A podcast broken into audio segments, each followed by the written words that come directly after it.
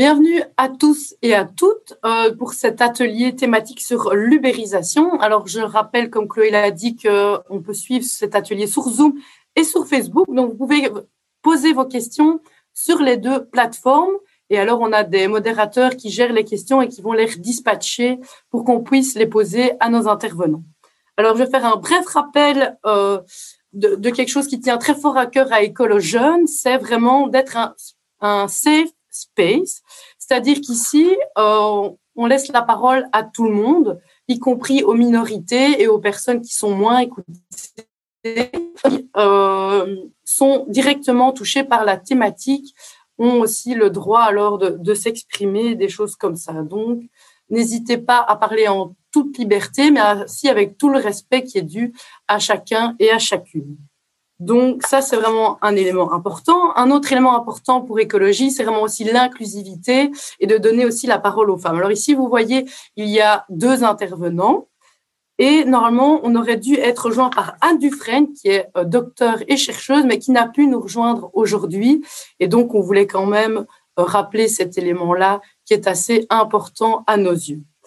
Donc, euh, je vais laisser d'abord un petit peu les, les, intervenants se présenter vraiment en deux phrases pour expliquer un petit peu bah, leur parcours et euh, leur lien avec la thématique. Voilà, je vous laisse la parole peut-être d'abord euh, à Gilles et puis ensuite Martin se présente.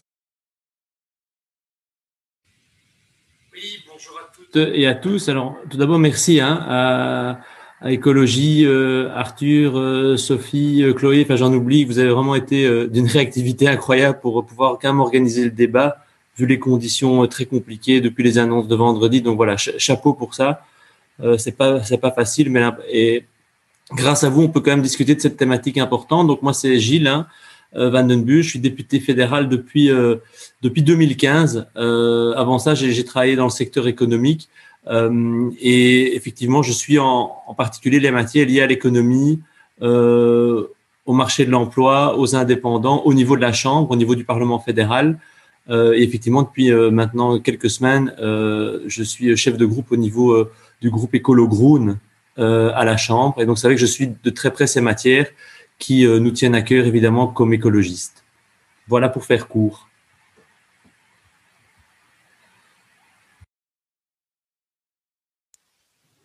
Martin Oui, excusez-moi, activé mon micro. Euh, bonjour, donc je suis euh, Martin Williams. Euh, moi, je suis syndicaliste. je ne suis pas un syndicaliste de, bureau d'études, je suis un syndicaliste de terrain. Et donc depuis depuis trois ans et demi, j'ai eu la chance de, travailler avec notamment les coursiers de Deliveroo, aussi un peu Uber Eats et aussi les chauffeurs d'Uber.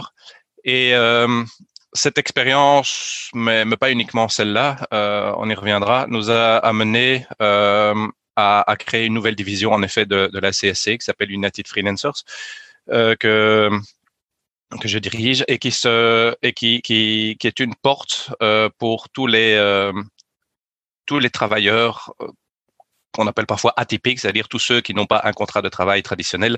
Donc euh, oui, les travailleurs de plateforme, euh, mais pas seulement, tous les travailleurs indépendants, euh, même s'ils ont choisi d'être indépendants et on respecte ça, il n'y a pas de, il n'y a pas de souci. Mais notre grand motto, c'est de dire que ce n'est pas parce qu'on est un travailleur indépendant qu'on n'est pas un travailleur. Hein. Les indépendants ne deviennent pas automatiquement des patrons, comme c'est un petit peu la, mythologie euh, euh actuelle. Euh, on est un travailleur et on a parfois grand besoin d'être soutenu pour défendre ses conditions de travail. Voilà. Voilà, merci pour cette présentation assez brève. C'est vrai que de nos jours, on entend beaucoup parler euh, Uber, Deliveroo, Amazon, Takeaway. C'est vrai que ça fait un peu partie de notre langage, de notre quotidien, et on ne se rend pas toujours compte de la réalité derrière. Donc, euh, de Uber est venu un nouveau mot qui s'appelle ubérisation. On ne sait pas toujours ce qui se cache derrière et et donc, je vais laisser la parole maintenant à Martin Williams qui va nous faire une petite introduction de 10 minutes pour nous présenter un petit peu le sujet. Martin, je te laisse la parole. Oui, merci Marie-Sophie. Euh, N'hésitez pas à, m'interrompre s'il y a un problème euh, technique euh, ou s'il y a quelque chose de tout à fait incompréhensible dans ce que je dis. Voilà, je voulais partager ma présentation. Tiens, parce que c'est ah oui, partager l'écran. Voilà. L'animateur a désactivé le partage d'écran par les participants. Est-ce que l'animateur pourrait réactiver le partage d'écran ou alors mettre ma présentation? Vous m'entendez? Donc je ne peux pas. Ah, ouf, voilà, c'est activé. Merci. Voilà. J'ai.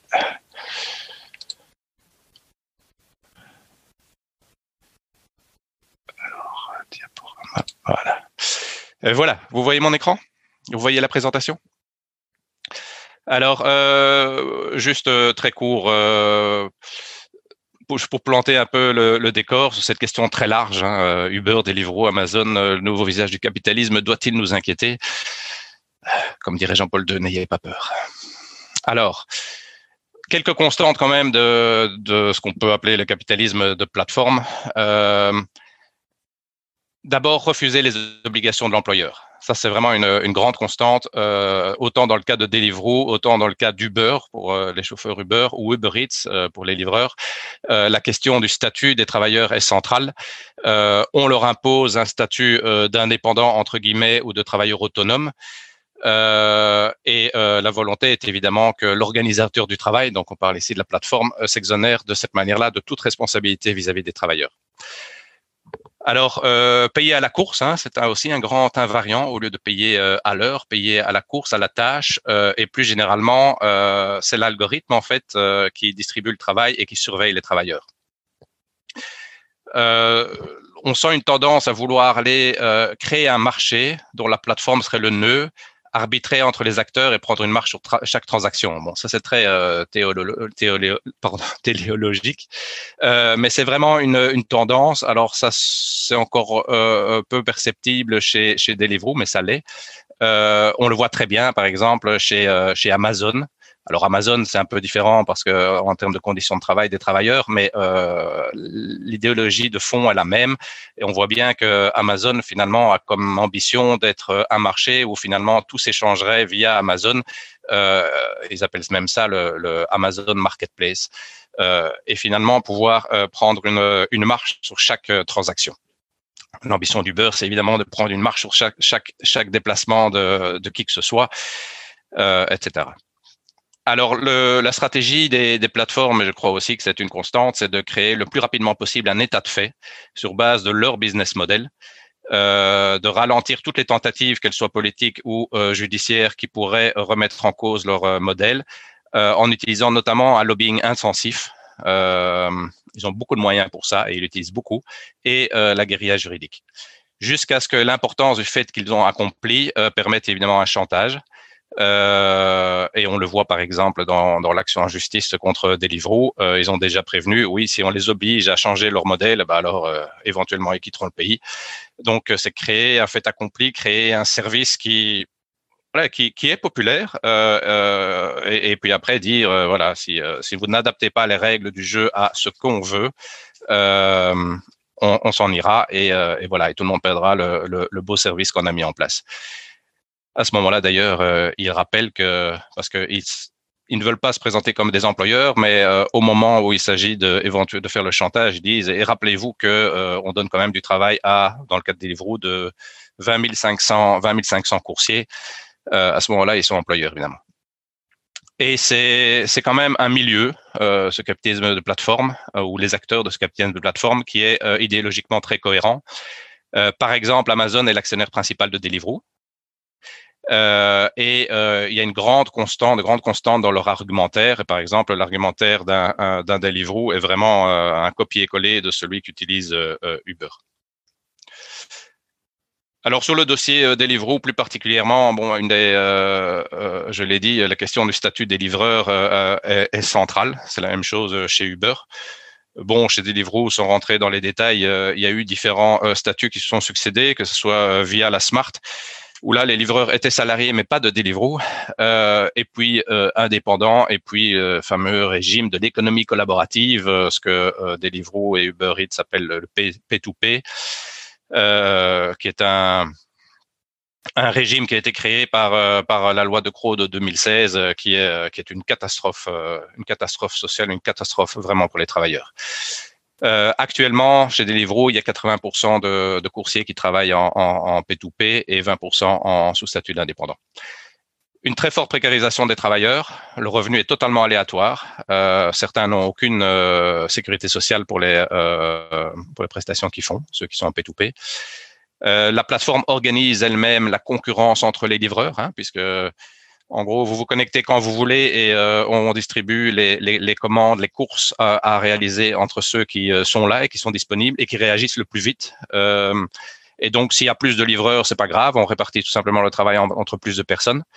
Euh, ce qui veut dire finalement que la, course que l'un obtient, ben, c'est la course qu'un autre n'aura pas.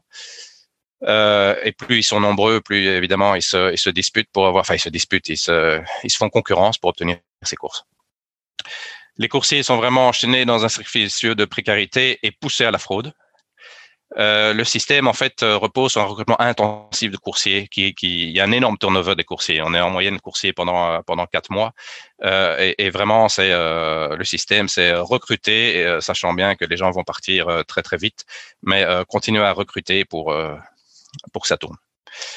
Et euh, vraiment, je crois qu'on peut conclure que le système se nourrit des problèmes sociaux existants. Il se nourrit du chômage, et particulièrement du chômage des jeunes.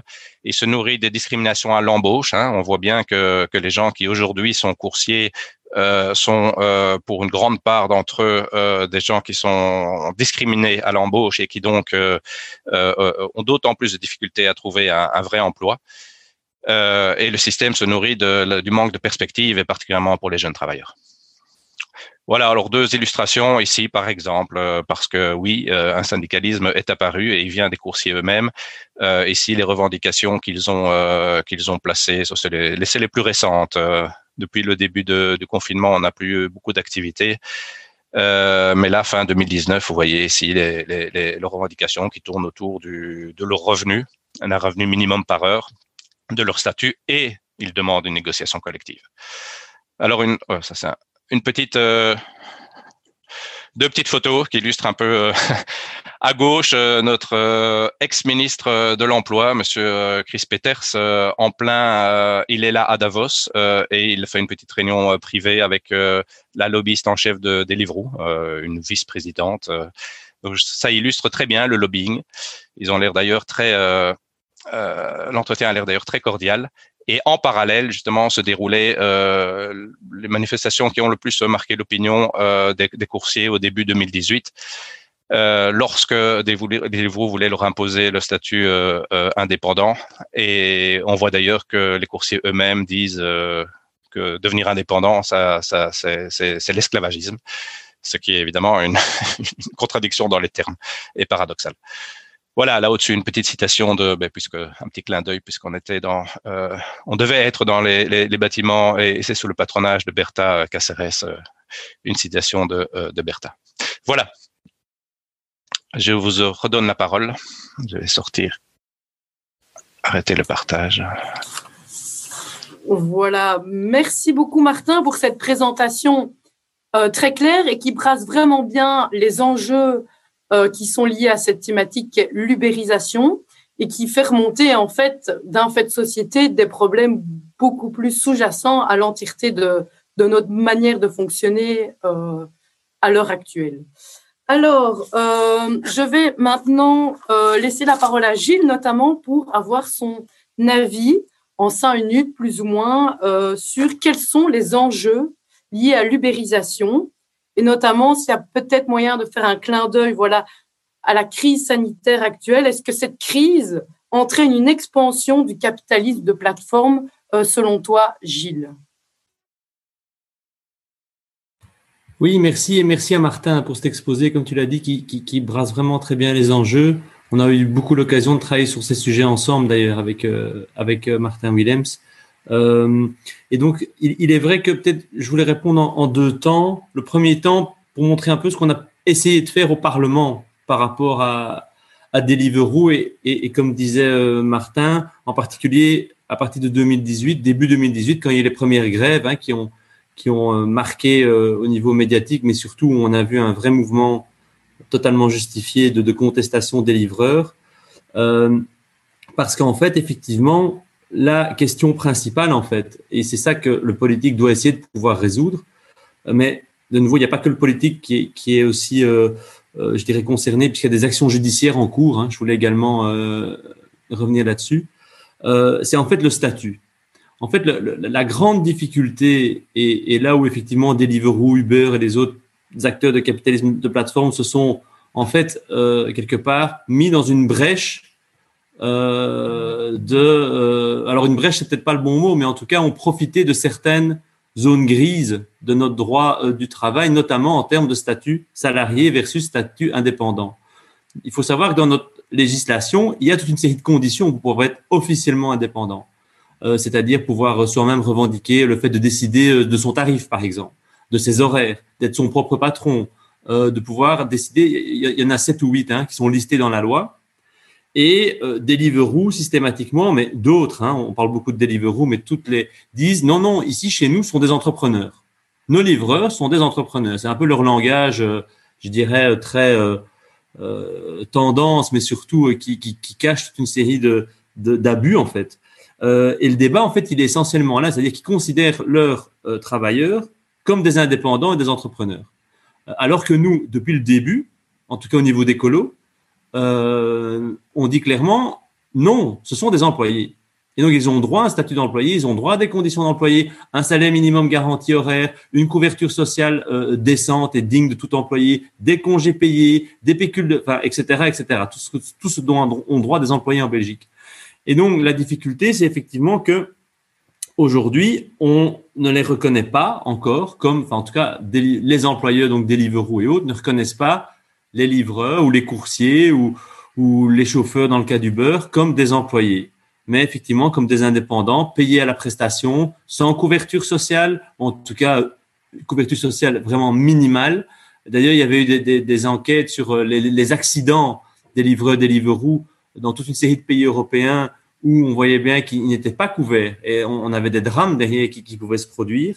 Et donc l'enjeu pour nous, il est vraiment, il est vraiment là en fait, faire reconnaître euh, que ce sont des employés. Parce qu'une fois qu'on reconnaît que ce sont des employés, alors évidemment, c'est le droit du travail, statut employé qui s'applique. Et alors avec des obligations, évidemment, comme tout employeur en Belgique, en fait. Parce que Martin a raison, hein, ils sont très actifs en, termes de lobbying. Moi, je pense que j'ai posé des dizaines de questions parlementaires, voire plus, en citant Deliveroo. Chaque fois, j'avais un coup de fil parce qu'ils font évidemment une espèce de, ils ont des notifications, sans doute, chaque fois qu'on parle d'eux. Mais très bien, moi je réponds à tout le monde et je leur explique tout simplement euh, ce que je vous explique ici. Hein. Donc c'est voilà que ça ne va pas et qu'ils doivent reconnaître leurs travailleurs comme des employés. Et, vraiment le, débat de, fond il est là parce qu'après ils essayent de, chaque fois contourner en fait toute une série de lois. Euh, et donc ce qu'il faut, c'est pouvoir imposer euh, à ces plateformes le fait de reconnaître leurs travailleurs comme des employés. Euh, et ça, c'est la difficulté. Aujourd'hui, il y a effectivement une loi qui a été passée, c'est la loi de Croo, la législature dernière, pour permettre euh, un régime beaucoup trop flexible. Euh, et donc là, on, on, rejoint les critiques de Martin pour ceux et celles qui travaillent de manière occasionnelle, c'est-à-dire maximum 6 000 euros par an. Donc, c'est vrai que ça reste très occasionnel. On a 5 600 euros par mois. Euh, mais pour le reste, donc ceux qui le font de manière plus structurelle, aujourd'hui, c'est vraiment le vide en tout cas en termes de droits sociaux, et ça pour nous c'est inacceptable. Et par contre, et ça c'est aussi intéressant, donc le politique doit se mobiliser, je l'ai dit, mais on a aussi des tribunaux qui se mobilisent. Parce qu'en fait, il y a, euh, l'auditorat du travail, donc sans rentrer trop dans, la technicité, mais donc il y a un procès en cours en Belgique pour justement l'auditorat du travail, donc qui représente euh, l'État belge au niveau de tout ce qui est euh, loi du travail, attaque Deliveroo devant le, les cours, les tribunaux belges, pour justement euh, que leurs travailleurs soient reconnus comme employés. Et donc ils disent voilà, ce sont des faux indépendants, et donc vous devez être condamné pour ça. Vous devez payer d'ailleurs toutes les cotisations sociales que vous n'avez pas payées, et en plus à l'avenir vous devez reconnaître que ce sont des travailleurs. La première euh, audition a eu lieu en janvier 2020, mais comme dans ce type de malheureusement on n'attend pas de décision avant fin de l'année prochaine, meilleur des cas. Donc évidemment ça prend beaucoup de temps. Il y a aussi des procès qui ont été tenus dans d'autres pays. Euh, par exemple, en France, euh, la Cour de cassation française a reconnu qu'à l'époque, Take je ne sais pas si vous vous souvenez, c'est un petit peu l'ancêtre de Deliveroo, euh, avait eu beaucoup de problèmes aussi en, à Paris notamment, parce qu'ils géolocalisaient en plus leurs coursiers, donc totalement, enfin, des pratiques vraiment dignes d'un autre âge. et là, ils ont été condamnés. Ils ont été condamnés bon, entre-temps, ils ont fait faillite Take mais ils ont été condamnés pour effectivement reconnaître leurs travailleurs comme employés. Par contre, aux États, pardon, pas aux États-Unis, mais en Angleterre, il y a un autre jugement qui a reconnu que les travailleurs Deliveroo étaient bien des indépendants. Donc, le problème de que chaque pays, enfin, qu'il y ait des procédures judiciaires dans chaque pays, c'est évidemment, il n'y a pas de, coordination et de cohérence. Donc, il faut absolument que le politique s'en saisisse. Euh, et aussi la concertation sociale. Et je terminerai juste par un exemple, parce que je vois que mes cinq minutes arrivent à leur terme. J'ai beaucoup de choses, évidemment, à dire sur le... Mais nous, on s'était inspiré de ce qui s'était fait en Scandinavie aussi, au niveau du travail parlementaire. Euh, il y avait deux modèles qui étaient intéressants en Scandinavie. C'était en, euh, au Danemark, une plateforme qui s'appelait Ilfer, donc H-I-L-F-R, euh, et qui en fait offrait des services de nettoyage, mais vraiment sur base plateforme capitaliste de plateforme. Mais en 2018, sous l'impulsion du ministère de l'économie, il y a une convention collective qui a été signée avec tous les travailleurs et qui leur accordait des congés maladie, des pécules de vacances, une cotisation de retraite, un salaire minimum, etc., etc. Euh, et donc ça, pour nous, c'était vraiment un exemple intéressant. Donc de dire, euh, il y a eu la même chose en Suède avec, pour ceux qui connaissent, BZT, donc c'est BZZT, c'est un service de taxi électrique à Stockholm, où les chauffeurs aussi, euh, suite à une convention collective, donc syndicats, employeurs, mais aussi ministère de l'économie, donc le politique s'est mouillé, ont réussi à mettre en place des conventions collectives avec des droits sociaux dignes d'employés. Et donc, si on n'arrive pas à changer la loi, comme nous on aimerait le faire, parce que malheureusement on n'est pas tout seul au Parlement. Hein, euh, je dirais les écologistes sont très demandeurs de changer ça, mais les libéraux beaucoup moins et les, chrétiens démocrates, donc CDNV, euh, pas vraiment non plus. Mais au moins, alors pousser au, plus loin possible la, concertation sociale pour mettre des conventions collectives sur pied, ce qu'a essayé de faire d'ailleurs euh, United Freelancer, donc Martin Williams, avec les, coursiers Deliveroo, ça n'a pas réussi malheureusement. Mais je pense que là, il y a vraiment une opportunité et donc ça existe. Donc il y a moyen d'avoir des plateformes qui signent des conventions collectives et qui donnent des statuts euh, salariés à leurs euh, travailleurs. Et ça, pour nous, c'est vraiment en tout cas le modèle qu'on doit pouvoir vers lequel on doit pouvoir avancer. D'accord. Merci beaucoup, Gilles, pour cette présentation un petit peu plus politique et des aspects politiques voilà, qui sont de porter le sujet dans les lieux de débat. Euh, c'est aussi un travail important. Alors, euh, voilà, on va passer plutôt dans le vif du sujet maintenant, après avoir introduit un petit peu euh, la thématique. Donc, on va poser vraiment des questions beaucoup plus concrètes. Et donc, la première était droit du travail et droit à un travail décent. Est-ce que le boycott pourrait être une solution euh, selon vous? Voilà, peut-être je vais donner la parole à Martin d'abord sur cette question.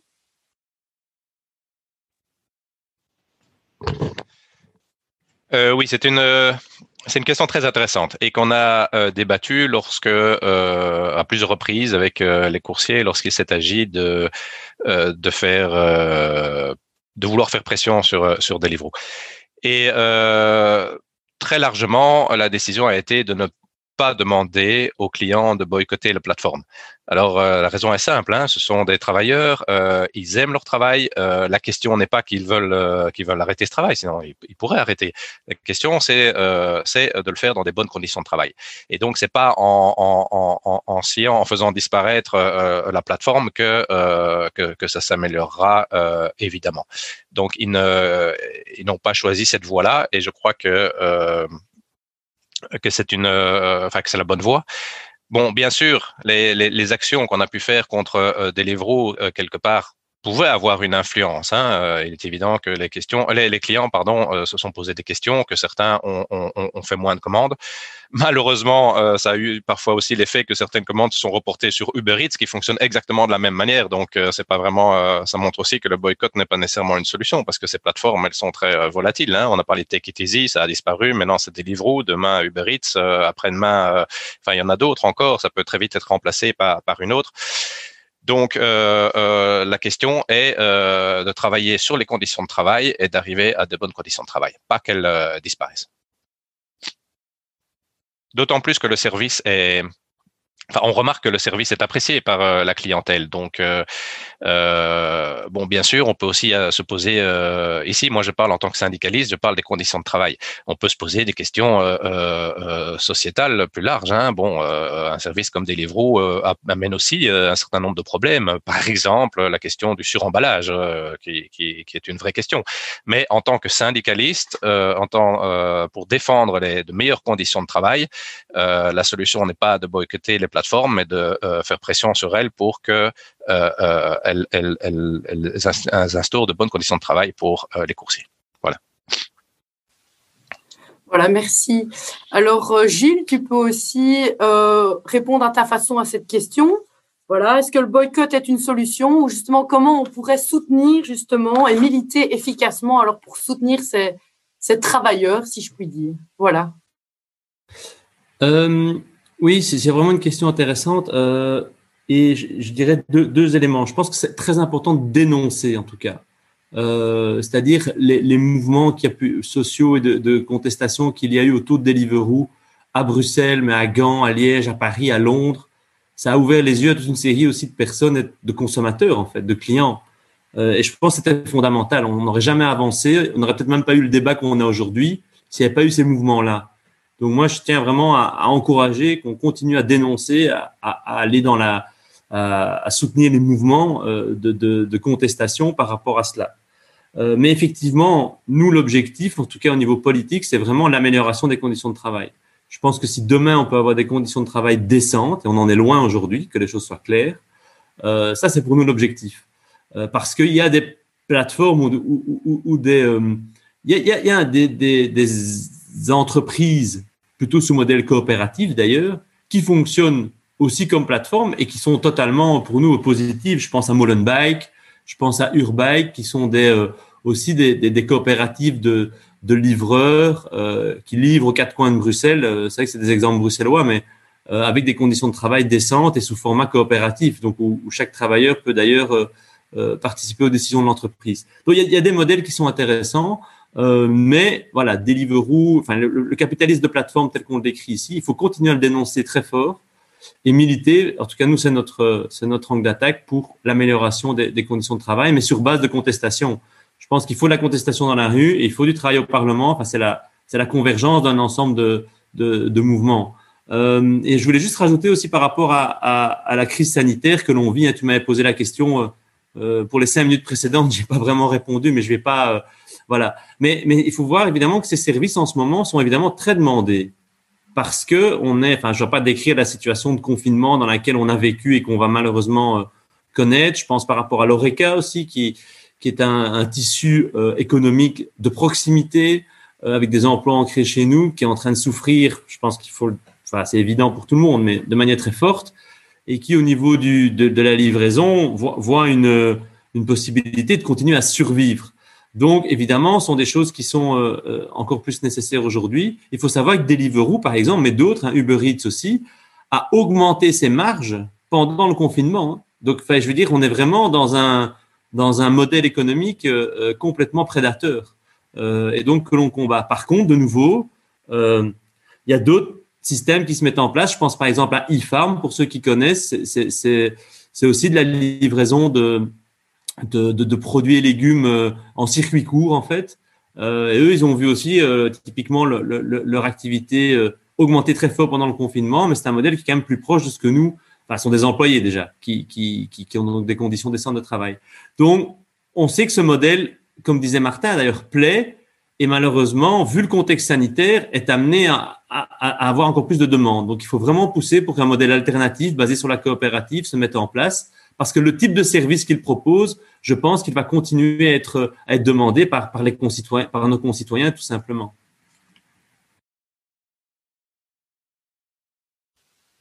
D'accord, merci beaucoup pour euh, ce complément d'information. Et c'est vrai qu'on le voit, c'est un service qui plaît, surtout en ce moment où les, les ORECA doivent se renouveler pour euh, survivre. Hein. Le, terme est fort, mais je pense qu'il est, il est réaliste.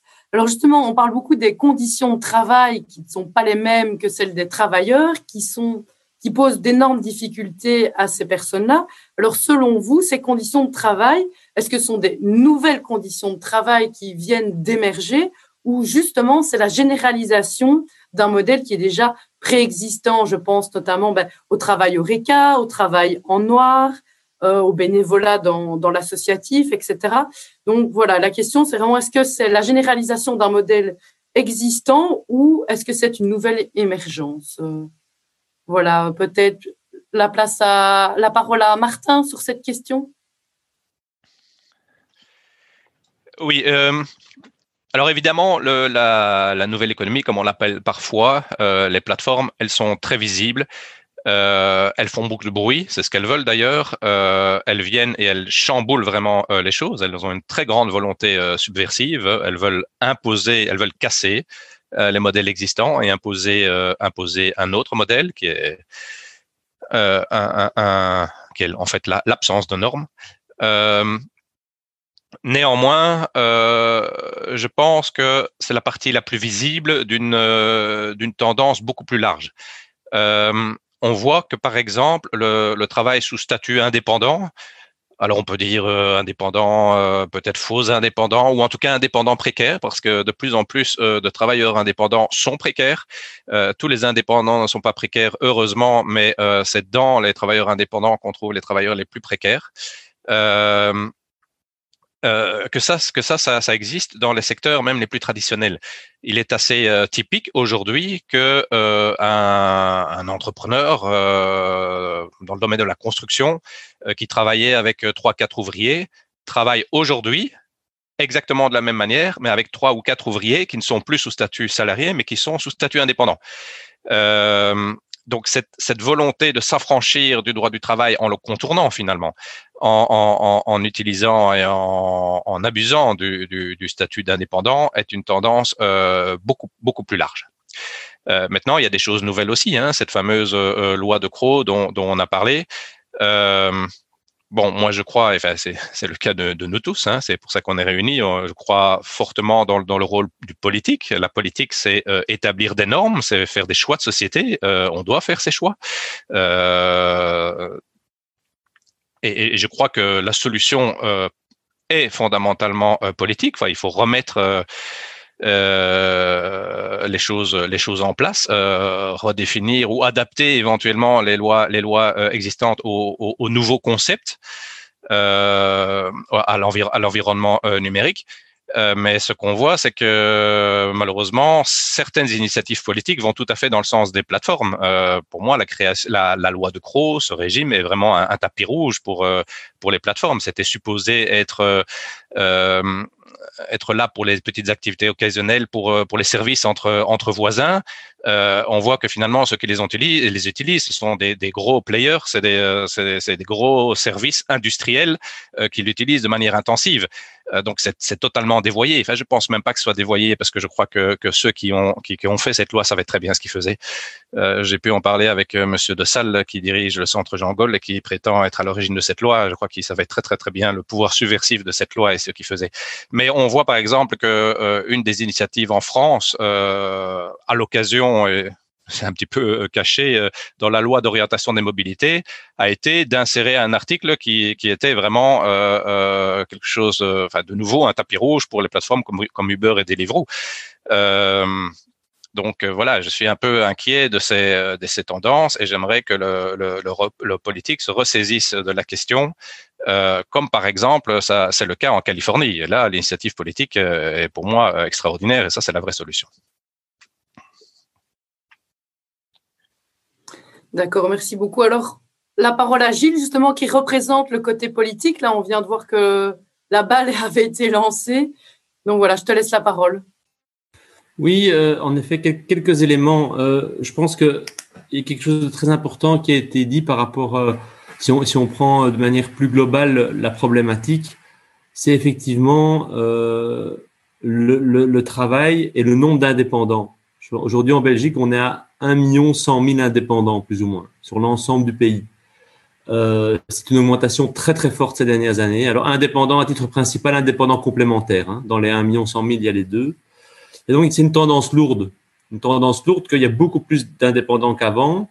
Je pense qu'il y a, des choses positives évidemment là-dedans, hein. des, personnes, des hommes et des femmes qui veulent euh, entreprendre, lancer une activité, être leur propre, décider eux-mêmes de leur, de leur, de comment ils ont envie de travailler, de s'organiser. Donc, il y, a, des choses très positives. Maintenant, il y a aussi, effectivement, il faut le dire, certains secteurs qui, au lieu de faire appel à des employés, font appel à des indépendants euh, et, forcent en quelque sorte les travailleurs à devenir indépendants.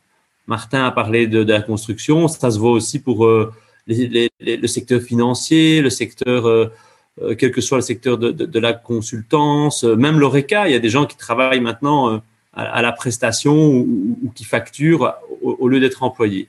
Donc ça, c'est une tendance lourde qui donc en partie, à mon sens, enfin notre sens peut être positive, en partie ne l'est pas du tout parce qu'on dévie évidemment de du droit du travail. Par contre, effectivement, il faut une réponse politique. Et cette réponse politique, elle doit être euh, de non seulement améliorer le statut des indépendants et des indépendantes, qui était, on, vient loin en Belgique, hein, mais aujourd'hui, il faut reconnaître qu'il y a quand même pas mal de choses qui ont été faites. Euh, on va augmenter euh, les pensions minimales euh, pour les indépendants. On va, il y a en ce moment le droit passerelle hein, qui, permet à, aux indépendants de réellement survivre. Hein. J'emploie ce mot parce que je ne vois pas d'autres possibilités vu la circonstance actuelle. Qui est un peu une espèce de, garantie d'allocation de chômage en fait pour les indépendants, même si ce n'est pas vraiment une, mais on pourrait le comparer à cela. Euh, donc on a eu des avancées euh, importantes par rapport à la maladie aussi, à la période de carence. Avant qu'on était indépendant, pendant un mois, on ne pouvait pas avoir de euh, de la, mutuelle ne pouvait pas vous soutenir en cas de maladie pendant un mois, ce qu'on appelait la période de carence. Aujourd'hui, c'est sept jours. Bon, nous militons pour que ce soit zéro. Hein. Entre employés et indépendants, pour nous, face à la maladie, on devrait être traité de la même façon. Donc, je pense qu'il y a un enjeu d'effectivement euh, améliorer le statut des indépendants et faire sans doute converger un peu plus que ce l'était avant les statuts employés et indépendants, même si nous ne sommes pas pour un statut unique ou un nouveau statut. Je pense qu'il faut conserver la force aussi du statut d'employé, euh, qui en Belgique est très fort et on s'en réjouit. On aimerait bien d'ailleurs l'améliorer encore. Mais je pense que ça, c'est un débat important et majeur au niveau euh, politique. Dans l'accord de gouvernement fédéral, pour être même très précis, euh, il y a d'ailleurs certains paragraphes qui, parlent d'améliorer encore le statut d'indépendant et de faire converger à certains égards vers le statut employé. Bon, pour nous, ça nous permet d'aller travailler là-dessus et donc ça, c'est important. Et en particulier sur l'économie de plateforme, il y a un paragraphe euh, et ce paragraphe, euh, on, y a en partie nous-mêmes contribué. On aurait aimé aller beaucoup plus loin, mais ça ne vous aura pas échappé que le nouveau Premier ministre, c'est Alexander De Croo, donc lui demander de, de complètement euh, euh, détruire la loi que lui-même a prise il y a, il y a, il y a trois ans. C'était pas évident. Hein, on va pas, on va appeler un chat un chat. Ceci dit, il y a marqué noir sur blanc qu'on va améliorer euh, le statut et les conditions de travail des travailleurs de l'économie de plateforme. Bon, ok, c'est sans doute pas assez précis, mais je peux vous dire que sans les écologistes, cette phrase, elle n'y serait pas. Donc voilà, c'est une avancée, sans doute pas suffisante, mais ça nous permet d'ouvrir un champ de travail pour justement apporter des conditions de travail décentes euh, et justes par rapport à ces secteurs de l'économie de, de, plateforme, euh, en se basant sur effectivement un paragraphe de la code majorité, mais ça nous permet d'avancer, en tout cas dans la bonne direction, parce qu'on parle clairement d'améliorer les conditions de travail, on ne parle pas d'autre chose. Alors, je, sais bien que pour la plupart d'entre nous, ce ne sera pas assez, mais nous, ça nous permet de travailler, de proposer des choses euh, qui sont en lien avec tout ce qu'on a décrit euh, juste avant. En attendant les décisions judiciaires aussi, hein, parce que si demain, fin 2021, et j'espère le tribunal dira ce sont des salariés, hein, la conclusion c'est ça, ça nous ouvre évidemment un champ euh, d'action immédiate très très fort. Mais il va falloir un peu attendre pour euh, la décision judiciaire. Oui, les lenteurs de la justice, on connaît ça. Merci beaucoup pour vos réponses. Alors, le point commun, c'est vraiment de dire qu'il faut améliorer euh, ces conditions de travail. Alors justement, c'est bien beau, c'est bien facile de, de parler d'amélioration, etc., que c'est la chose à faire, mais quelles sont ou quelles seraient les pistes d'action euh, pour améliorer ces conditions? Comment être solidaire avec ces personnes? Notamment quelle est la place du syndicalisme dans tout ça? Comment est-ce que le syndicalisme peut apporter euh, ces améliorations? Est-ce que l'ubérisation est le dernier clou dans le cercueil du syndicalisme historique Est-ce que les syndicats sont armés suffisamment pour euh, faire face à ces nouveaux défis qui, comme on l'a dit, vont prendre de plus en plus d'ampleur avec les crises et, les, statuts que nous connaissons? Donc voilà, Martin Willem sur le syndicalisme et son rôle face à ces, ces crises et quelles actions concrètes peuvent être menées face à ça? Est-ce que vous avez des éléments de réponse à nous communiquer? Bon, ça ne va pas. Pardon. Ça ne va pas vous étonner, je pense que le syndicalisme est fondamental, mais je parle ici du syndicalisme comme concept, indépendamment des organisations syndicales euh, existantes, euh, passées ou futures. Euh, le syndicalisme, c'est quand les travailleurs eux-mêmes se battent ensemble pour de meilleures conditions de travail quand, elles se, ils se rendent compte que bon, chacun a son intérêt individuel, et il est tout à fait euh, légitime, mais quand ils se rendent compte que pour défendre son intérêt individuel, il vaut mieux se mettre avec les autres qui ont le même intérêt, euh, et ça devient un intérêt collectif, et on est toujours plus fort à, tous ensemble pour, euh, euh, l'obtenir. Et ça, et ça pour moi, c'est une très bonne nouvelle, hein, parce que dans les syndicats, on a parfois des réflexions euh, un peu de vieux proutes comme ça en disant oh les jeunes ne savent plus se mobiliser. Eh ben c'est tout à fait faux. Euh, et, on l'a vu, euh, dire chez Deliveroo, les actions, euh, c'est pas les syndicats qui les ont décrétées. Hein. Le syndicalisme, ça marche pas du haut vers le bas. C'est une c'est une grande leçon et c'est assez évident en fait. on n'a pas décrété que les coursiers allaient dénoncer leurs conditions de travail et se révolter. Ils l'ont fait tout seuls. Alors, euh, ça passe évidemment par euh, voilà par un petit cœur euh, de quelques personnes qui commencent à, à, à. Et, nous, ce qu'on a fait en tant qu'organisation syndicale, c'est les contacts ont été établis et leur dire on vous soutient entièrement avec tous les moyens qu'on a. mais nous, voilà, on est une structure, on peut assurer une certaine permanence, on a des moyens. mais, mais ce sont les travailleurs qui, qui, qui, qui vont faire la, la, dénonciation, qui vont faire les actions. Ça ne peut pas être euh, euh nous, ça peut pas venir de l'extérieur.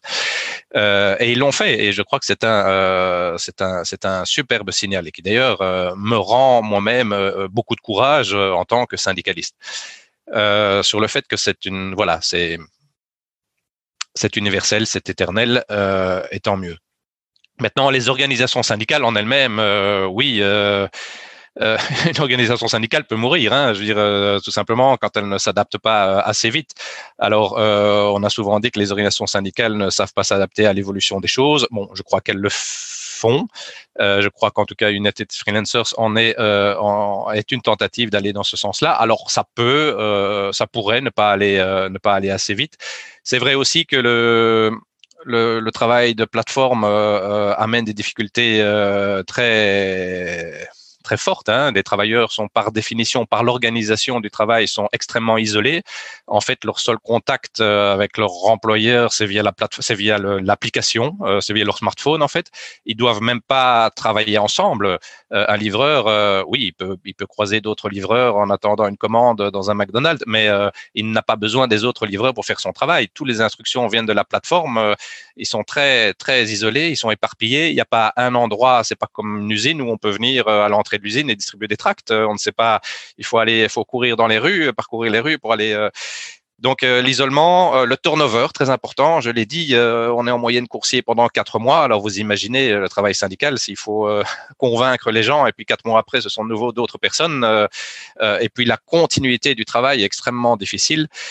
C'est là que des permanents syndicaux ont cet avantage de pouvoir assurer une certaine une certaine continuité, alors que les quand, quand, quand les travailleurs quand les travailleurs changent.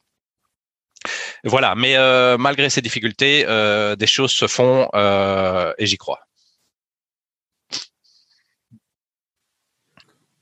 D'accord, merci beaucoup pour cette réponse. Donc un message quand même positif et plein d'espoir. Alors Gilles, quelle vision a le politique sur ces actions et ces pistes de solidarité? Comment est-ce que le politique peut accompagner ou combattre ces changements justement de, de statut. Donc euh, voilà. Mais effectivement, merci. Euh, euh, je pense que c'est un défi pour, les mutations plus globales sur le marché du travail. Donc, je dis, on a plus recours à des indépendants ou a une volonté aussi de plus en plus de personnes d'aller vers un statut aussi plus indépendant par rapport au salariage, je dirais, classique qu'on connaît depuis les années 60. On est dans une mutation très importante du marché du travail. C'est un défi pour pour tout le monde et pour toutes les organisations. Je pense que Martin Willems l'a bien dit pour les syndicats. Je pense que c'est un vrai défi pour, pour les organisations syndicales qui, effectivement, historiquement, enfin voilà, aujourd'hui, on, a de moins en moins, effectivement, ce, ce côté euh, où on travaille euh, de, de, de, de, ces 25 à ces 65 ans pour le même employeur comme employé dans la même usine ou dans les mêmes bâtiments. voilà, et donc forcément, que ce soit le, le syndicalisme, que ce soit la législation, il faut qu'on puisse s'adapter. Le, grand, le grand enjeu, c'est la vitesse, évidemment. C'est-à-dire que ces plateformes, non seulement euh, sont évidemment très euh, elles-mêmes très flexibles et très euh, promptes à, contourner les lois, mais surtout à mettre les États un petit peu en concurrence les uns avec les autres. Ça, c'est la grande, grande difficulté, c'est qu'effectivement, bah, comme on l'a déjà dit au début de ce débat, bah, Deliveroo a déjà dit, hein, si en Belgique, le tribunal me condamne et m'oblige à avoir des salariés, eh bien, c'est pas, pas grave. Hein. Moi, je, je suis dans le pays à côté. Hein. Ils l'ont dit clairement, hein. peut-être pas comme ça, mais voilà, le message était clair. Et donc, euh, et donc, c'est pas pour ça qu'il ne faut rien faire. Mais je pense que, par exemple, l'Europe a un, rôle fondamental à jouer. On pourrait imaginer quand même des conditions minimales au niveau européen pour euh, euh de, travail, euh, de statut. Alors évidemment, euh, le marché de l'emploi n'est pas le même au Danemark ou, euh, en Croatie. Mais euh, nous, je pense qu'il faudra à un moment donné qu'on évite cette concurrence à outrance entre États parce que des entreprises multinationales sans scrupules comme celles dont on parle ici, eh bien, pour elles, c'est presque entre guillemets trop facile de changer comme ça d'un pays d'un pays à l'autre pour des raisons fiscales, pour des raisons de régulation, pour des raisons de de facilité d'imposer leur modèle. Euh, il y a des exemples intéressants. On a parlé de la Californie. Moi, j'ai parlé de la Scandinavie. Donc euh, voilà, je pense qu'il faut s'inspirer de ce qui se fait de manière euh, ambitieuse à l'étranger. Et surtout, c'est possible. Parce que ce que je veux vraiment qu'on évite, et c'est pas du tout la tonalité ici, mais quand on va vers l'extérieur ou dans d'autres débats, c'est un peu un discours de fatalisme. De fatalisme de dire, voilà, qu'est-ce qu'on peut faire contre ces grands groupes qui justement font leur shopping entre un pays ou l'autre Qu'est-ce qu'on peut nous, que ce soit au niveau belge, que ce soit au niveau européen, mais je pense que, que du contraire. On doit montrer notre, notre volonté de rien lâcher, notre volonté de, euh, de, continuer à améliorer encore plus les conditions de travail, euh, parce que pour nous, ça doit être, en tout cas nouveau, idéalement au niveau européen, euh, notre marque de fabrique. Mais de nouveau, en Californie, il y a des choses intéressantes, très intéressantes qui se font. Euh, donc vraiment, moi, c'est un peu, si je peux lancer un appel, mais je sais que je parle à beaucoup de, enfin, qu'entre nous ici, je n'ai pas à convaincre, hein, mais c'est surtout quand on va à l'extérieur, quand on, va discuter parfois avec, des hum, représentants syndicaux qui ne travaillent pas directement en lien avec les, indépendants ou même avec des employeurs, les représentants des indépendants ou des PME, il y a parfois un certain discours fataliste. Parce qu'il faut pas oublier que même pour les PME, les indépendants belges, voir des Deliveroo débarquer, c'est pas positif en fait. C'est de la concurrence déloyale. Parce que l'indépendant, le jardinier indépendant ou, ou le maçon ou que sais-je, qui doit travailler euh, et qui doit engager quelqu'un, ben, il doit engager un employé. Hein. Il peut pas commencer à, euh, à il n'a pas les moyens ni l'envie d'ailleurs euh, de contourner la loi et de prendre un, employé en faux indépendant ou autre. Donc, ce sont les premières aussi victimes de ce système. Et ça, je pense qu'on doit aussi pouvoir l'intégrer dans notre discours, mais vraiment pas de fatalisme et, et, vraiment, voilà, je, crois vraiment que ce soit par rapport aux autres indépendants en Belgique, aux autres PME et aux autres travailleurs, il y a vraiment une large coalition en fait pour se dire imposons euh, des euh, conditions de travail justes et dignes pour chacun chacune et ne nous laissons pas impressionner euh, par, par ces systèmes. Et je pense qu'ils commencent à le comprendre. Hein. En tout cas en Belgique, moi des contacts que j'ai. Euh, maintenant, effectivement, il faut qu'au niveau euh, parlementaire ou en tout cas législatif, on, aille plus loin. Ça, c'est clair. Et j'espère que que les décisions judiciaires tomberont dans le sens, comment dire, que nous souhaitons parce que là, je pense que c'est vraiment un levier important. Voilà, merci beaucoup euh, pour vos réponses à tous les deux. On l'a entendu, il ne faut pas tomber dans le fatalisme, il faut euh, compter notamment sur la force collective euh, des travailleurs. Et justement, en parlant de ces messages un petit peu euh, d'espoir, Connaissez-vous des exemples où on a résisté à ce modèle? Est-ce qu'il y a des victoires à souligner, des alternatives qui seraient intéressantes de développer un petit peu et de faire connaître à plus de gens, notamment des actions qui inspirent? On parle euh, notamment de l'action à Barcelone contre Airbnb. On a parlé aussi des victoires, pas encore victoires, mais au niveau juridique, de procès qui sont en cours, etc. Est-ce que vous avez des, éléments à, à souligner à ce niveau-là qu'il faudrait partager alors à l'ensemble des gens qui nous suivent?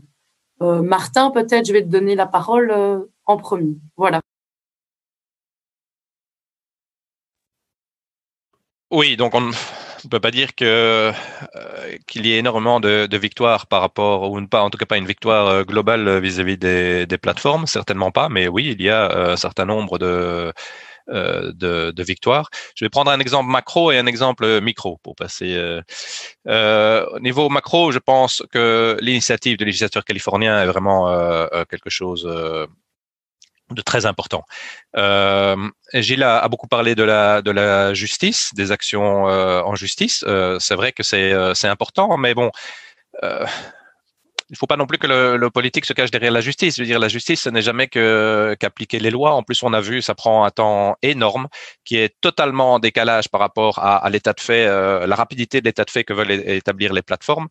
Euh, et puis aussi, euh, on n'est jamais pendu qu'à la, décision d'un parfois subjective euh, d'un juge ou d'un autre. Et on l'a dit aussi, parfois les décisions de justice vont dans des sens contradictoires dans les, différents pays, même si pour l'instant on a quand même une tendance qui va dans le, bon sens, mais très très lente. En Californie, le législateur a, simplement joué son rôle, a dit, ben voilà, c'est à nous à, fixer les règles du jeu. Et, et, et, en fait, ils ont ils ont rien fait de révolutionnaire non plus. Euh, ils ont reprécisé euh, et je pense que ce serait utile en Belgique aussi. Et d'ailleurs, c'est aussi dans euh, la note du, gouvernement repréciser les critères euh, sur base desquels on décide si une occupation peut se faire sous statut indépendant ou, doit se faire sous statut salarié. Donc c'est tout simple. On a aussi une telle loi en Belgique, c'est la loi du 27 décembre 2006 qui est sur la nature de la relation de travail, dont les critères sont, très flous en Belgique et sont vraiment utilisés par les avocats pour euh, pour, justifier l'injustifiable, euh, qui mériterait une clarification. Et je crois qu'en Californie, ils ont bien fait ça. Ils ont repris un test euh, qui existait, hein, qui s'appelle le test ABC, qui avait été dégagé par la jurisprudence, avec trois avec trois critères assez clairs, je trouve. Et, en application de ces critères, en fait, un, un, opérateur comme Uber devrait salarier tous ses, tous ses chauffeurs. Voilà. Alors évidemment, la réaction, ça c'est intéressant aussi, la réaction des plateformes n'a pas été de, se coucher et de dire euh, oui, amen, euh, on obéit. Euh, en fait, ils se sont coalisés pour essayer de, pour utiliser la possibilité qui existe en Californie d'une loi d'initiative populaire. Pour, et donc, ils font une immense campagne de promotion pour essayer de créer une loi sur mesure. Donc, ils ont vraiment, pour, pour essayer d'inciter la population à voter en faveur d'une loi euh, mais vraiment sur mesure pour eux, qui dirait que, euh, qui dit euh, presque textuellement, les travailleurs du beurre sont des indépendants. Point. et et, et, le vote populaire sur cette, cette initiative de législative se fera le même jour que l'élection présidentielle. Donc, je serai aussi moi très attentif, outre savoir quel sera le nouveau président des États-Unis, je serai attentif le 4 novembre euh, sur le résultat de cette initiative.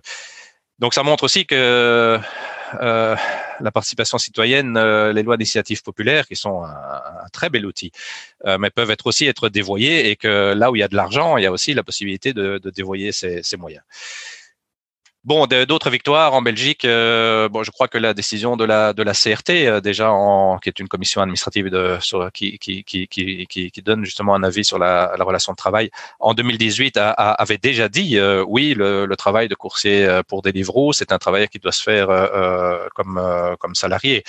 Euh, oui, euh, l'enquête de l'auditorat et, et, et l'attaque que l'auditorat fait contre euh, contre Deliveroo est un, est un, très bon signal, même si ça a mis du temps. L'enquête de l'auditorat a commencé fin 2017 et c'est seulement en début 2020 qu'ils qu'ils qu'ils vont au tribunal du travail. Et ce procès durera jusqu'à fin 2021. Et ce n'est jamais que la, première volet du procès. Après, il peut encore y avoir un appel. Donc, on est parti pour encore pour des années. Mais il y a aussi des petites victoires minuscules. Je connais malheureusement beaucoup de coursiers qui sont qui sont euh, dans l'embarras à cause euh, en fait de la loi de Crow euh, qui dit que dès qu'on a dépassé le, fameux seuil des revenus maximum par an, eh ben, tous les revenus sont requalifiés en indépendants. Il y a plein de, de coursiers qui sont vraiment dans la merde parce qu'ils ont dépassé de très peu. Et il y en a un, je prends cet exemple parce qu'il est très parlant, qui avait dépassé de 20 euros Et c'était même pas sa faute. En fait, il avait été mal renseigné par Deliveroo pour euh, pour compter parce que lui savait et il était assez attentif, mais il a dépassé juste de 20 euros. Du coup, deux ans après, euh, le fisc, parce que oui, le fisc, euh, ils ne disent rien contre Deliveroo. Par contre, attaquer attaquer les coursiers deux ans après, ça, il y a aucun problème. le fisc lui dit, ben non, tout est revenu de cette année-là, de 2018, sont requalifiés en indépendants. Du coup, le l'INASTI lui dit, tu dois payer en retard tes cotisations d'indépendants. Donc, il avait gagné 6 200 euros sur l'année 2018 et puis il devait déjà payer 4 euh, fois 730, donc 2800 euh, euros de charges sociales, de cotisation sociale, pardon, pour euh, d'indépendants pour 2018. Bon, on a réussi, on a réussi à sortir de là. Alors, en chipotant un peu, euh, en forçant Deliveroo à faire une nouvelle fiche fiscale, parce qu'en fait, on avait la preuve que Deliveroo était en cause, ce qui est un chipotage et qui n'est pas tout à fait légal. Mais euh, voilà, on se débrouille euh, comme on peut et euh, on arrive à certains résultats. Et j'espère que cet exemple, euh, que je pourrais euh, expliquer cet exemple à des décideurs politiques pour leur montrer que cette loi de Croix doit vraiment être supprimée. Merci. D'accord, merci beaucoup. Gilles, je vais te laisser la, parole alors sur la, sur la même question. Euh, voilà. Oui, mais donc je partage beaucoup de choses de ce qui vient de, ce qui vient d'être dit. Je pense qu'effectivement revoir les conditions aujourd'hui sous lesquelles on est indépendant ou pas, je pense que c'est c'est nécessaire. Effectivement, c'est un chantier euh, important, mais c'est mais c'est vrai qu'aujourd'hui il y a trop de. En fait, tous les procès dont on parle en Belgique, c'est en fait là-dessus. Hein c'est l'interprétation des conditions pour est-ce qu'on est euh, faux indépendant ou salarié. En fait, le débat juridique, il est là. Et euh, comme je le disais, c'est en fonction, est-ce que vous pouvez vous-même, de manière autonome, fixer votre prix, fixer vos horaires, est-ce que vous avez la latitude de faire ceci ou cela? Et donc, ça se joue sur, euh, sur pas grand-chose. C'est pour ça que je prenais l'exemple de... C'est pour ça que Deliveroo, par exemple, a changé trois fois ses tarifs horaires, deux ou trois fois. Enfin, la manière de tarifer, par contre, pardon. Pourquoi? Parce que c'était par rapport à cette loi, en fait, par rapport au fait de dire est-ce que mes coursiers ont le, loisir de euh, négocier le prix avec le restaurateur? On sait bien que non. Euh, est-ce qu'ils peuvent choisir la course euh, qui leur rapportera le plus? Non. Enfin, voilà, c'est toute une série. Et donc ça, je, trouve que c'est très très, enfin, voilà, c'est très important de, changer cette, de clarifier en tout cas les termes de cette loi. Ça sera un chantier législatif important. Il faut pas, je ne veux pas laisser entendre que ça se fera en deux coups de de baguette euh, magique ou autre. Mais je pense que c'est la bonne piste, effectivement. Euh, et, je suis vraiment très intéressé. Je ne connaissais pas en détail ce qui se passait en Californie, euh, mais je suis très intéressé de voir ce que ce qu'ils ont fait là-bas. Et euh, ce sera certainement un, un, une source d'inspiration pour nous. Pour être un peu positif, puisqu'on arrive tout doucement aussi, je pense, à la fin des discussions. Moi, ce que je trouve aussi intéressant et que j'ai vraiment envie de mettre en avant, surtout pour celles et ceux qui nous écoutent, et qui sont aussi citoyens, évidemment, enfin d'abord, mais aussi euh, qui vont peut-être faire appel à ces services dans les semaines qui viennent. Il y a des services qui sont développés de manière alternative, comme je le disais, sous forme coopérative, en respectant les travailleurs. J'ai cité Urbike, j'ai cité Molenbike, mais, il y en a vraiment beaucoup qui commencent et, qui, qui, en fait, sont sur le même, en fait, c'est le même type de service, c'est-à-dire comment amener euh, de la nourriture ou des plats préparés à des gens d'un point A au point A point B. Ça, c'est, ça, c'est et ça, quelque part, offrir ce service-là, il n'y a évidemment pas de problème. C'est un service comme un autre. C'est comment on le fait et avec quelles conditions et sous quel statut.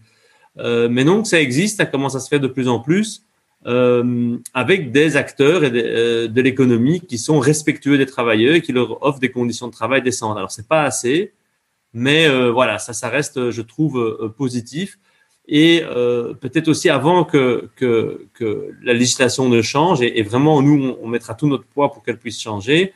Je pense qu'il y a aussi, je le disais tout à l'heure, s'inspirer de, de, de, de, des concertations sociales qui se font dans d'autres pays. Je pense que je sais bien que ça n'a pas été simple.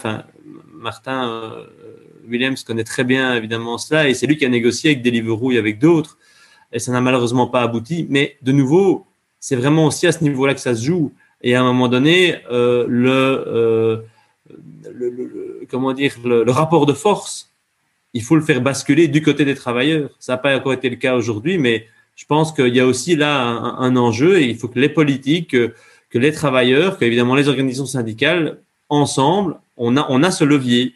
Euh, et moi, je ne désespère pas qu'on qu puisse aussi, avec la pression globale et de voir ce qui se passe à l'étranger, de, de, de, pouvoir aussi bien euh, imposer des conventions collectives qui soient favorables aux travailleurs. Je pense que ça doit rester un outil important aussi à côté du travail législatif qui, je le disais aussi, était important.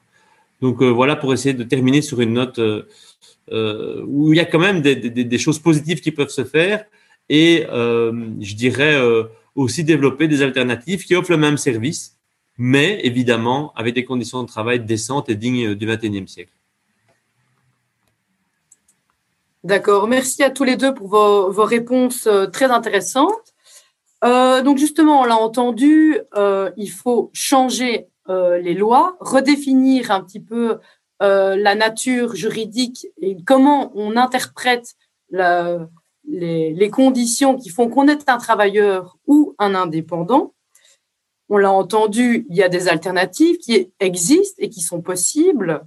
Alors, vous diriez, vous personnellement, est-ce que euh, le phénomène de l'ubérisation est terminé ou est-ce que c'est seulement une étape vers euh, une autre façon d'envisager le travail? Est-ce qu'on peut anticiper et passer à l'action après? Et quelles sont, euh, selon vous, les prochaines étapes de ce processus qu'on est en train de, de, découvrir au fur et à mesure? Peut-être, Martin, tu pourrais commencer pour répondre à cette question? Donc moi je crois qu'il n'est pas du tout terminé, qu'il n'est qu'à l'aube et qu'il va se, se, se, propager dans, dans, tous les domaines. Et on le voit déjà, euh, la grande distribution est extrêmement active sur le sujet. Euh, Colruyt, c'est assez confidentiel, mais Colruyt a lancé une, euh, déjà une application de livraison qui permet à des livreurs de, de s'inscrire, un peu sur le modèle euh, Deliveroo, de s'inscrire et de de livrer des, personnes qui auraient commandé euh, évidemment des produits euh, des produits de les livrer de livrer leurs courses chez eux. Euh, Cora et, enfin d'autres grands grands acteurs de la distribution euh, font aussi des pas dans cette dans cette direction, soit en collaboration avec des plateformes existantes, soit en créant leur propre plateforme. Et, et, je dirais c'est c'est normal parce que l'outil numérique euh, euh, permet des tas de choses et, bon et c'est très bien parce que c'est vrai qu'il y a euh, de nouveaux services ou en tout cas c'est pas c'est pas des nouveaux services hein, que ce soit chauffeur de taxi ou que ce soit la livraison de repas pas ça existe depuis très longtemps. Mais je veux dire la, facilité des outils numériques fait que voilà ces services deviennent beaucoup plus simples à, utiliser. Ça c'est très bien. Mais c'est mais c'est pas pour ça que les conditions de travail des travailleurs doivent être mauvaises. Au contraire, c'est même possible. Pour prendre l'exemple de la livraison de repas, euh, on a un acteur euh, un peu moins connu qui s'appelle Takeaway sur les vélos orange, où là les travailleurs sont salariés. Alors ils sont, tout n'est pas rose, euh, ils sont sous statut intérim. C'est intérim. Il y a d'ailleurs un, abus de, de l'usage de l'intérim, mais bon, c'est déjà mieux. Euh, donc c'est euh, tout à fait possible et c'est pour ça que je crois qu'il est euh, vraiment un moment clé maintenant pour euh, repréciser la règle. Alors je ne dis pas non plus qu'il faut changer les lois. Je pense que que, que, le, fondement des lois il, il, est bien. Il faut peut-être un peu clarifier certains concepts à la lumière des nouvelles réalités. Hein, euh, quand on parle dans la loi de, de lieu de travail, qu'est-ce que ça veut dire quand on quand on travaille avec une appelette euh, quand, quand quand on parle de durée du travail, qu'est-ce que ça veut dire dans l'environnement numérique? Bon, il y a des, des choses à repréciser, à clarifier, euh, mais les concepts fondamentaux euh, sont là. Et, et, et je le répète sur, sur l'indépendance, sur la volonté d'indépendance, parce que euh, il y a des faux indépendants, mais il y a aussi des travailleurs qui choisissent d'être indépendants. Quelque part, c'est très bien. Hein on n'est pas en tant que syndicaliste, on n'a jamais euh, voulu que les travailleurs soient subordonnés et obéissants. Euh, mais là aussi, il y a peut-être quelque chose à, à faire. C'est pas parce qu'on est indépendant qu'on doit avoir des mauvaises conditions de travail. C'est pas parce qu'on est indépendant qu'on devient un oiseau pour le chat. Et par exemple, un concept comme le salaire minimum, nous, on se demande et on demande, mais pourquoi le salaire minimum n'est pas aussi applicable aux indépendants? Euh, euh, Pourquoi est-ce que euh, on peut faire travailler un indépendant en dessous du salaire minimum? Mais non, si c'est valable pour les salariés, pourquoi ça ne le serait pas aussi pour les indépendants? Même chose, et on a promu une initiative dans ce sens-là, une initiative législative dans ce sens-là. Même chose pour la loi sur la sécurité au travail. Pourquoi elle ne s'applique pas aux travailleurs indépendants? Elle s'applique aux salariés, elle ne s'applique pas aux, indépendants, elle ne s'applique pas aux travailleurs de plateforme. En fait, c'est totalement absurde et, on le voit bien dans un contexte de, crise sanitaire. Voilà. Merci. Je vais laisser la parole à Gilles maintenant. Oui, mais je pense qu'effectivement, euh, je ne crois pas non plus que ce soit euh, que ce soit une tendance, enfin que l'ubérisation est, malheureusement plutôt une tendance effectivement euh, euh, qui risque de, de s'étendre. Euh, en tout cas, le, le, recours à des indépendants et la, et la, volonté de certains de contourner les lois par rapport au statut euh, euh, d'employé. Martin Williams a cité quelques exemples. À un moment donné, on a même eu, enfin moi je me souviens d'un débat parlementaire au niveau de Bipost. Il y a aussi eu la volonté à un moment donné, et ce projet existe toujours, mais heureusement a été recadré en termes de, de, de, de, de qualité de l'emploi, enfin des conditions de travail, pardon, mais où euh, des personnes pouvaient livrer un colis d'un point A à un point B sur base de la tâche.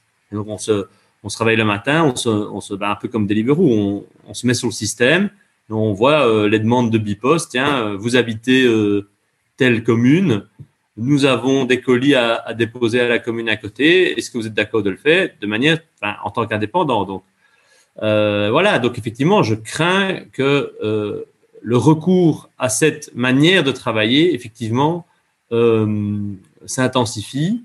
Euh, de nouveau, que des gens soient être indépendants ou cumuler plusieurs possibilités d'être indépendants, indépendants complémentaires, je crois qu'il ne faut pas, euh, enfin, il faut pas le freiner, il faut même plutôt l'encourager, mais que ce soit dans des conditions effectivement décentes. Je pense que l'enjeu vraiment, il est là.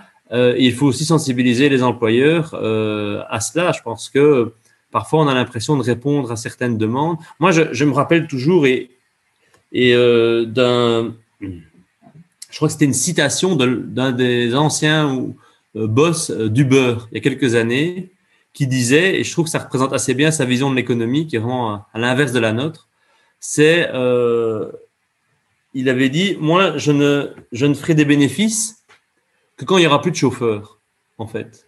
Donc le, chauffeur humain est ce qui m'empêche de gagner de l'argent. Pourquoi? Parce que en fait, c'est un service euh, d'algorithme et ce qui leur fait gagner de l'argent, c'est l'accumulation des données, des data. Et en fait, ils misent sur la voiture, euh, euh la voiture qui euh, pourra se déplacer toute seule, hein, sans chauffeur. Et donc il dit, moi, tant qu'il n'y a pas de, de voiture autonome, sans chauffeur, donc je ne gagnerai pas ma vie, enfin je ne serai pas euh, euh, bénéficiaire. Et de fait, Uber perd des centaines de millions d'euros par an, hein, juste pour donner. souvent, on a l'impression que c'est une entreprise qui fait beaucoup d'argent, c'est pas du tout le cas. Euh, par contre, ils attirent beaucoup d'investisseurs parce que euh, ils sont intéressés par les données et, et le fait d'accumuler les données des gens. C'est ça qui fait aujourd'hui le fait que Uber attire beaucoup d'investisseurs en bourse. Mais c'est une entreprise qui ne fait pas d'argent. Et son, et son boss disait, oui, c'est parce qu'il y a encore des, entre guillemets, des humains qui travaillent, quoi.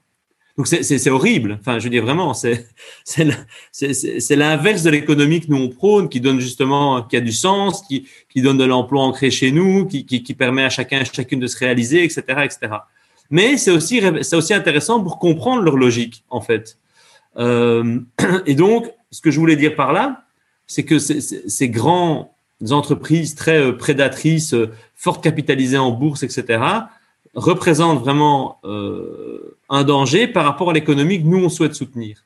Euh, ça, c'est une première chose. Mais et donc, les acteurs et actrices de l'économie euh, qui voudraient aussi faire appel à de plus en plus d'indépendants, de plus en plus facturés, pourquoi pas Mais vraiment attention aux conditions de travail, attention à la manière de le faire. Donc, je pense pas qu'on va vers. J'espère en fait. L'enjeu pour nous, politiques et, acteurs euh, qui ont à cœur de défendre les intérêts des travailleurs et des travailleuses, en fait, ce qu'il faut vraiment éviter, c'est l'ubérisation en tant que euh, euh, mise au rabais des conditions de travail. Mais le fait de dire on emploie un indépendant ou on, fait des contrats davantage indépendants pour tel et tel service, ça par contre, je crois qu'il faut pouvoir l'imaginer pour le futur, qui est moins en moins d'employés, mais ça ne veut pas dire moins en moins, ça ne veut pas dire des conditions de travail au rabais. Et je pense que l'enjeu, il est là. L'enjeu, il est de se dire pourquoi pas que des gens souhaitent de plus en plus, ça c'est une tendance, je pense, très forte dans la société, être indépendant parce que, en termes de flexibilité personnelle ou autre, ou d'envie d'entreprendre, tout simplement. Mais ça ne veut pas dire, attention, je, je, je, je deviens travailleur au rabais. Et l'ubérisation, pour ça qu'on lutte vraiment contre ce concept, c'est ça, c'est les conditions de travail au rabais. Je pense qu'il ne faut pas confondre avec la possibilité de mettre en place des personnes qui travailleraient davantage comme indépendants, mais avec des conditions dignes et des conditions de travail euh, euh, évidemment euh, euh, protectrices et importantes, telles que tout travailleur y a droit. Ça, je pense que c'est l'enjeu. Et donc que des Colruyt, que des Bipost, que des, gros entrepreneurs euh, belges qui généralement quand même ont une attention pour la pour les conditions de travail, s'ils se lancent dans l'emploi d'indépendants, il faut vraiment mettre des balises extrêmement fortes en termes de statut et euh, de conditions de travail. Ça, pour moi, c'est l'enjeu parce que le fait de recourir à des indépendants, je crois que la tendance, elle est très lourde. D'accord. Alors, merci à tous les deux pour euh, la réponse à cette dernière question. Alors, avant de prendre les, les questions euh, du public, si je puis dire, hein, des, des, spectateurs, comme je vois ici, qu'on les appelle sur Zoom, euh, conclure un petit peu. Donc, si j'ai bien compris, et je vous donnerai la parole pour rajouter quelque chose après si vous le souhaitez, pour l'instant, euh, Uber et Deliveroo et toute la clique euh, offrent des services qui sont utiles à la société actuelle. C'est une réalité qu'on ne peut pas nier. On n'est pas du tout à la fin d'un processus, mais plutôt au début, quelque chose qui va se, continuer à se développer. On voit qu'il y a des alternatives plus éthiques qui se développent. Il y a aussi euh, des nouveaux courants, notamment en Californie, qui euh, reprécisent certaines choses également. Ici, le gros problème de ce genre de service n'est pas le service en lui-même, mais bien le fait qu'on diminue et qu'on met au rabais les conditions de travail. Donc, il n'y a pas spécifiquement de souci avec le service qui est rendu, mais plutôt le problème, c'est vraiment les conditions de travail qui sont réalisées. Alors pour ça, une solution serait de clarifier et de repréciser certains concepts, certaines conditions euh, du métier, si j'ai bien compris vos points de vue. Est-ce que vous voulez rajouter quelque chose à ceci euh, avant de passer aux questions? Voilà. Donc, les questions. Donc, on a une première question de Stéphanie. Elle s'interroge notamment sur le fait que les autorités jouent, pourraient ou pas jouer un rôle de facilitateur de l'ubérisation. Si oui, sur quels aspects? Donc, je répète la question. Considérez-vous que les autorités publiques, qu'elles soient nationales ou européennes jouent un rôle de facilitateur de l'ubérisation. Euh, Peut-être je vais passer la parole à, Martin et puis à Gilles s'il il veut euh, répondre là-dessus. Bon, euh, de manière assez courte parce que je crois qu'on en a déjà beaucoup parlé. Ça va dans les deux sens. En Californie, très clairement non. Euh, les autorités publiques ne jouent pas un rôle de facilitateur de l'ubérisation, euh, alors que en France et en Belgique, objectivement, jusqu'à présent, oui. Euh, en Italie, je dirais non. Ils sont revenus sur un certain nombre de choses. Mais donc, en Belgique, euh. Jusqu'ici. Par, mais bon, il y a dans la déclaration gouvernementale un certain nombre de, de, de, de, messages qui vont dans le bon sens. Il faudra voir comment ils sont concrétisés. Parce que quand on dit voilà qu'on veut améliorer le statut des travailleurs de plateforme, Bon, ça ne veut pas encore. Euh, la, la, notion d'améliorer n'est pas la même pour tout le monde. Hein. Euh, pour certains, euh, la loi, la loi de Croix était une était positive pour les travailleurs. donc voilà. Il y a des intentions. On va voir comment elles se concrétisent. Au niveau de, de l'Europe, il y a aussi l'intention de la Commission a aussi dans ses plans de faire, je crois, c'est en 2021. Euh, de prendre une initiative pour le euh, statut des travailleurs de plateforme. Là aussi, euh, je ne sais pas dans quel sens ça va aller, j'espère dans le bon. Merci. Gilles, tu veux ajouter quelque chose?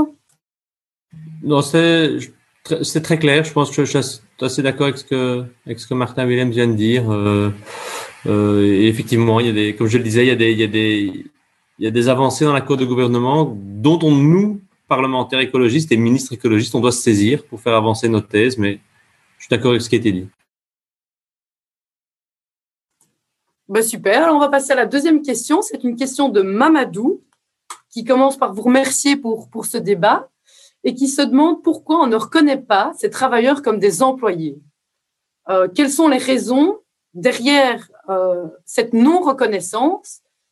Quelles raisons les plateformes euh, utilisent-elles pour justifier qu'on ne considère pas ces travailleurs comme des employés? Voilà. Et alors, je vois qu'il y a. Oui, non, c'est une question. Voilà. Donc, voilà. Pourquoi on ne reconnaît pas ces travailleurs comme des employés? Est-ce qu'il y a des justifications qui sont données par les plateformes elles-mêmes Du coup, je vais donner la parole à quelqu'un, ce sera mieux. Euh, Gilles, peut-être, tu, peux commencer à, pour répondre à, cette question. Oui, euh, mais effectivement, donc la, vraiment, ces plateformes se se, servent de, dévier toute une série de, règles qui, existent en fait en Belgique. Le droit du travail est, clair, sauf à certains égards, on l'a dit, cette loi qui effectivement détermine quand est-ce qu'on est indépendant, quand est-ce qu'on est employé. Hein, il, y a, ces fameuses, je crois que c'est sept conditions, mais effectivement, et les avocats de Deliveroo et de Uber et d'autres sont assez, euh, évidemment, sont, sont, totalement au taquet, mobilisés pour pouvoir démontrer qu'en fait, sont des indépendants. Euh, et donc aujourd'hui, la grande controverse, c'est de pouvoir évidemment, soit avec le droit et la législation actuelle, reconnaître que ce sont des employés, soit faisons, et ça c'est la piste que Martin mettait en avant, mais que je soutiens complètement, faisons évoluer ces conditions pour les clarifier et clairement faire en sorte que ces travailleurs euh, soient reconnus comme salariés. Et donc de nouveau, c'est en lien avec est-ce que euh, est-ce que le coursier peut lui-même influencer le prix qu'il demande, par exemple hein, En tant qu'indépendant, normalement, on facture son prix. Euh, est-ce qu'il peut avoir un avis sur les horaires hein, Un indépendant, euh, il décide de ses horaires. Et donc, chaque fois ici, Deliveroo va dire, mais oui, mais oui, il peut le faire. Alors que de facto, quand on connaît le, quand on connaît le, système et comment il fonctionne, on se rend compte que c'est pas le cas. Euh, et donc, c'est tout ça qu'il faut. donc, on est vraiment dans des ils vraiment ils utilisent le, manque de clarté de, justement cette distinction qui existe dans la loi belge entre indépendants et salariés. Et en fait, comme je vous dis, le discours de Deliveroo, si vous reprenez euh, tous les articles de presse qui ont été faits, chaque fois ils disent nos entrepreneurs. Donc ils ne disent pas nos travailleurs, nos coursiers, ils disent nos entrepreneurs pour encore évidemment accentuer le flou euh, et en tout cas le fait que ce sont des indépendants. Mais nous, clairement, nous contestons cette vision et, et euh, de nouveau, il y, a, il y a des procès en cours par rapport à cela et il faut qu'on puisse changer la loi. Mais c'est ça qui fait aujourd'hui qu'ils peuvent, euh, quelque part, enfin, en tout cas, il y a une controverse sur le fait qu'ils les reconnaissent comme indépendants aux salariés. Aujourd'hui, ils les reconnaissent comme indépendants et donc les rémunèrent en fonction. D'accord, merci. Si on peut peut-être faire un lien avec la loi de Creux, justement, on en parle pas mal, ça revient quand même à plusieurs reprises. Quelles sont du coup les perspectives alors pour l'avenir en 2021, notamment concernant l'assujettissement de ces travailleurs à un régime de sécurité sociale de non-assujettis Je ne sais pas si Martin peut-être peut rebondir là-dessus euh, en termes de, de loi de CRO et de, statut de travailleurs.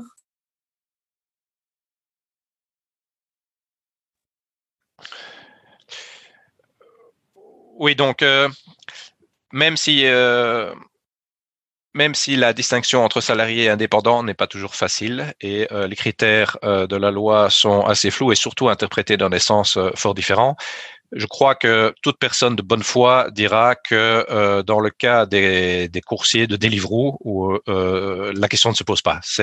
Alors pourquoi ça prend si longtemps? C'est le temps, de la justice, c'est parce que la justice permet, c'est normal aussi, mais à toutes les parties de se défendre.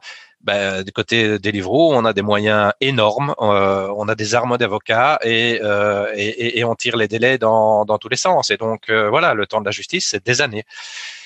Bon, maintenant, le, le, problématique de la loi de Croc est plus un peu plus complexe parce que ça c'est vraiment un, alors j'appelle pas ça un statut c'est pas un statut parce que le travailleur n'a justement pas de statut il n'a pas droit à la, il n'a pas accès à la sécurité sociale en tout cas pour ses prestations qu'il fait dans le régime de l'économie collaborative c'est un ovni c'est moi j'appelle ça un régime un régime euh, qui permet de percevoir des revenus jusqu'à une certaine limite sans sans être dans aucun système euh, alors ça c'est c'est plus problématique parce que euh, alors là, ne s'applique pas en fait la loi sur quand est-ce qu'on est salarié indépendant, puisque là, c'est ce n'est pas ce n'est même pas supposé être du travail. Donc euh, pour moi, là, là vraiment, euh, cette loi est extrêmement euh, subversive, extrêmement grave et extrêmement dommageable, à la fois dans les principes et à la fois dans, dans, dans, dans la réalité concrète des, gens qui l'utilisent. On croit que c'est euh, que c'est facile. En fait, c'est facile pour les plateformes.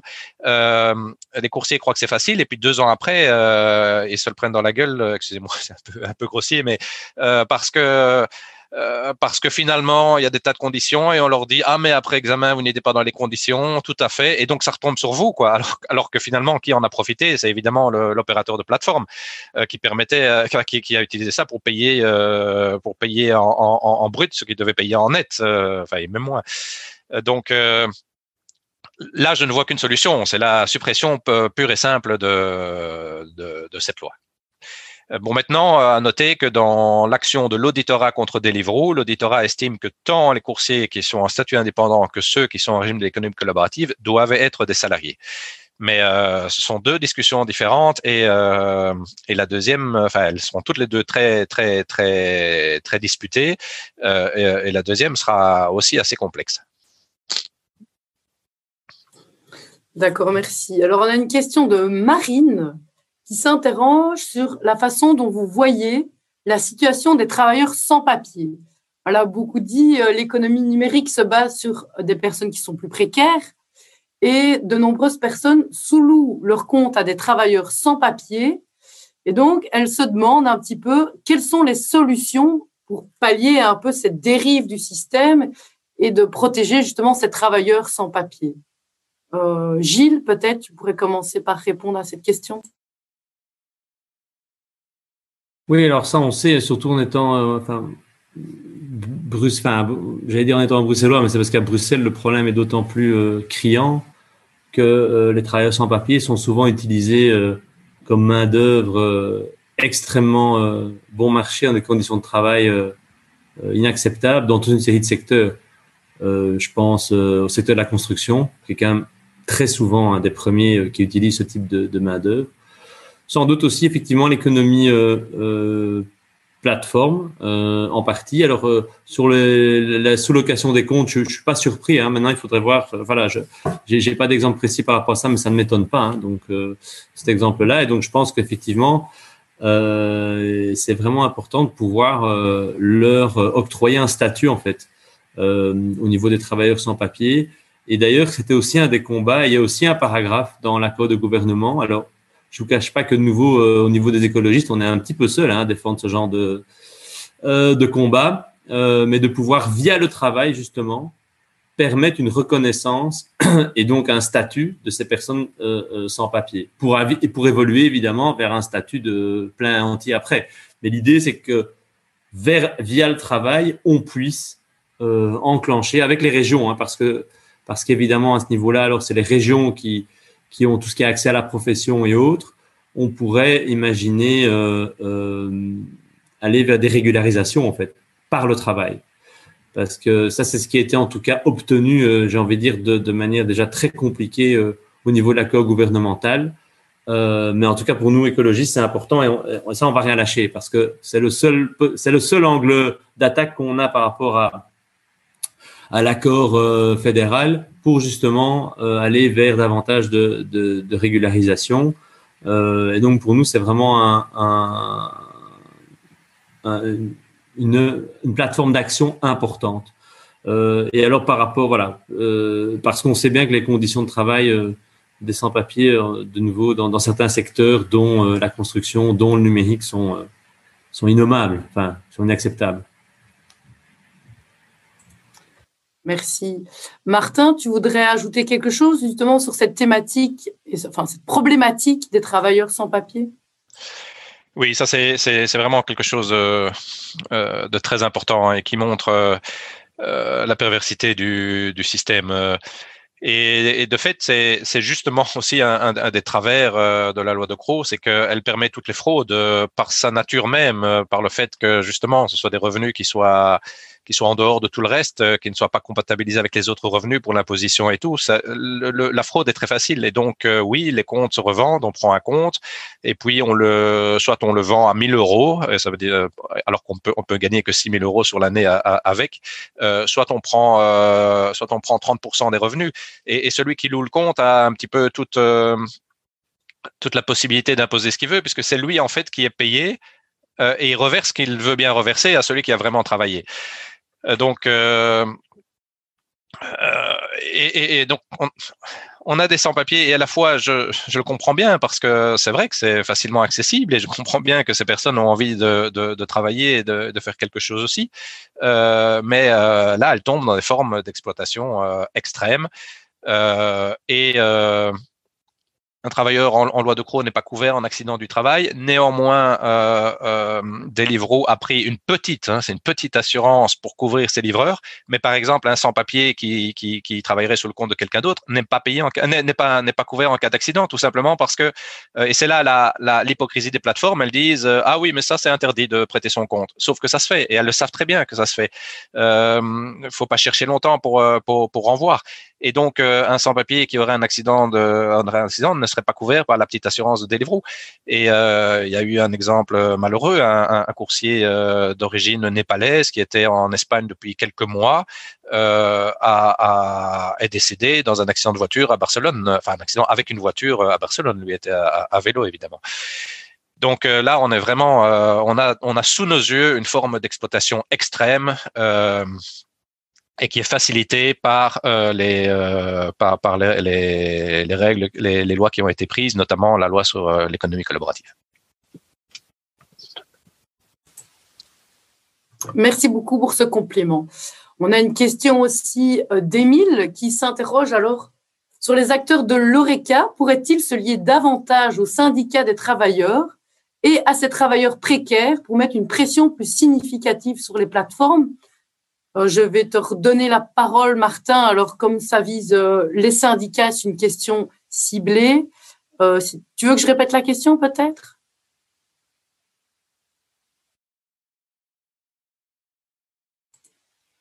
Non, j'ai bien entendu la question. J'étais en train, j'étais en train d'y réfléchir.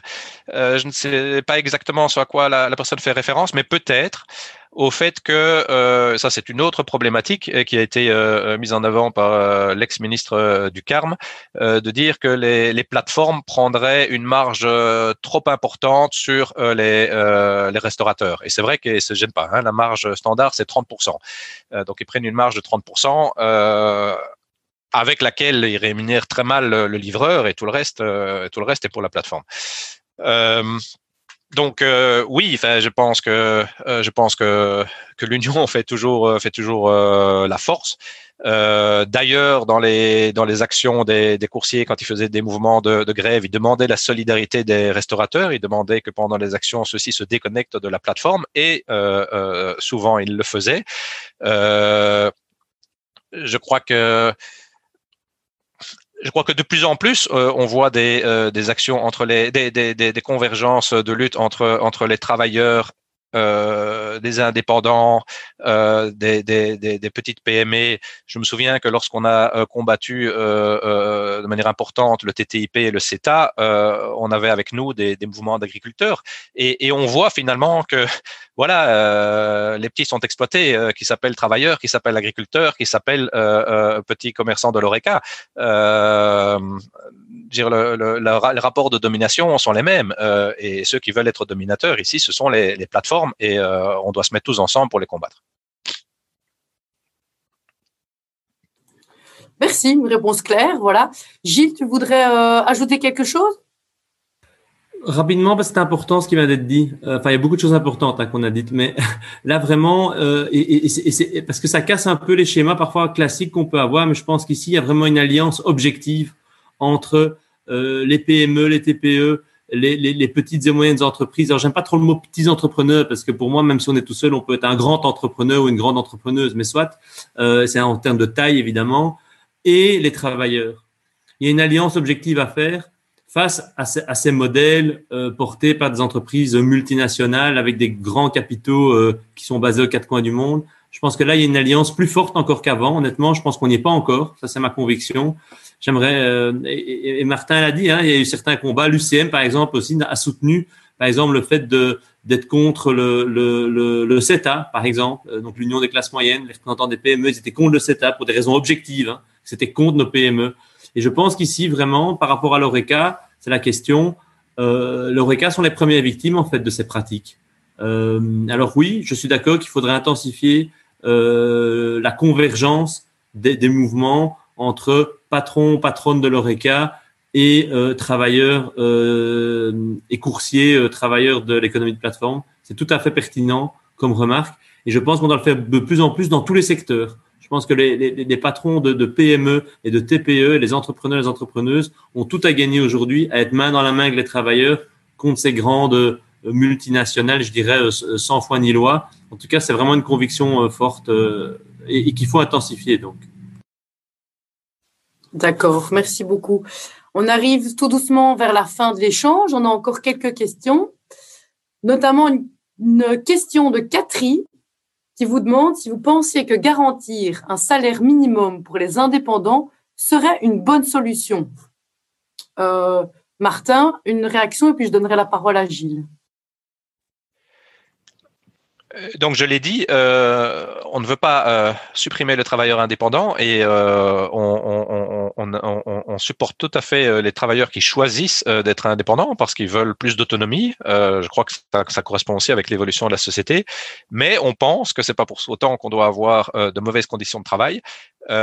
et on pense en effet qu'un certain nombre de, de, règles de base doivent s'appliquer aussi aux indépendants.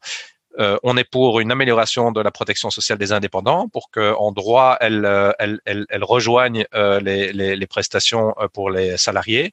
Bon, il y aura une question à poser aussi sur son, financement. On aimerait, et j'ai vu que le gouvernement aussi le mentionnait, que le système de sécurité sociale des indépendants soit plus solidaire entre les indépendants, entre les hauts revenus indépendants et les bas revenus. Euh, et, quand je dis un certain nombre de lois doivent pouvoir s'appliquer, euh, j'ai cité tout à l'heure le salaire minimum. Pourquoi le salaire minimum aujourd'hui s'applique-t-il aux salariés et pas aux indépendants? Franchement, le salaire minimum, c'est quoi? C'est 1500, 1620 euh, euros, euros, par mois? On n'est pas indépendant pour gagner moins de 1600 euros 20 par mois. Hein. Enfin, c'est vraiment ridicule. Euh, alors évidemment, c'est pas, ça ne peut pas être appliqué de tout, exactement de la même manière. Un indépendant peut et en général euh, travaille pour plusieurs clients. Euh, mais ce que je dis, c'est qu'on pourrait formuler cette loi en disant, euh, il n'est pas autorisé que quelqu'un qui travaille avec des indépendants organise le système de sorte que l'indépendant ne gagnera pas le salaire minimum. Et quand je vois la manière dont travaillent Deliveroo ou Uber avec des indépendants, ils organisent un système dans lequel le prestataire qu'ils appellent un indépendant ne peut pas gagner le salaire minimum. Ça, ça devrait être interdit. La loi, euh, j'ai cité la loi aussi sur euh, la santé et la sécurité au travail. en, résumé, cette loi dit ben voilà que l'employeur a une responsabilité lorsqu'il organise les conditions de travail de veiller à la sécurité et la santé au travail des gens qui travaillent pour lui.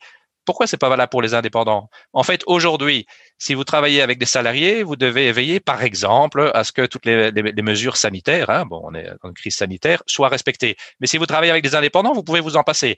Si vous travaillez avec des indépendants, vous n'avez pas à leur fournir euh, ni masque, ni gel, euh, ni à veiller à les distances de sécurité. C'est leur responsabilité à eux. Sauf que si vous les faites travailler chez vous avec vos outils euh, dans votre organisation du travail, euh, c'est pas eux qui déterminent euh, qui déterminent les choses.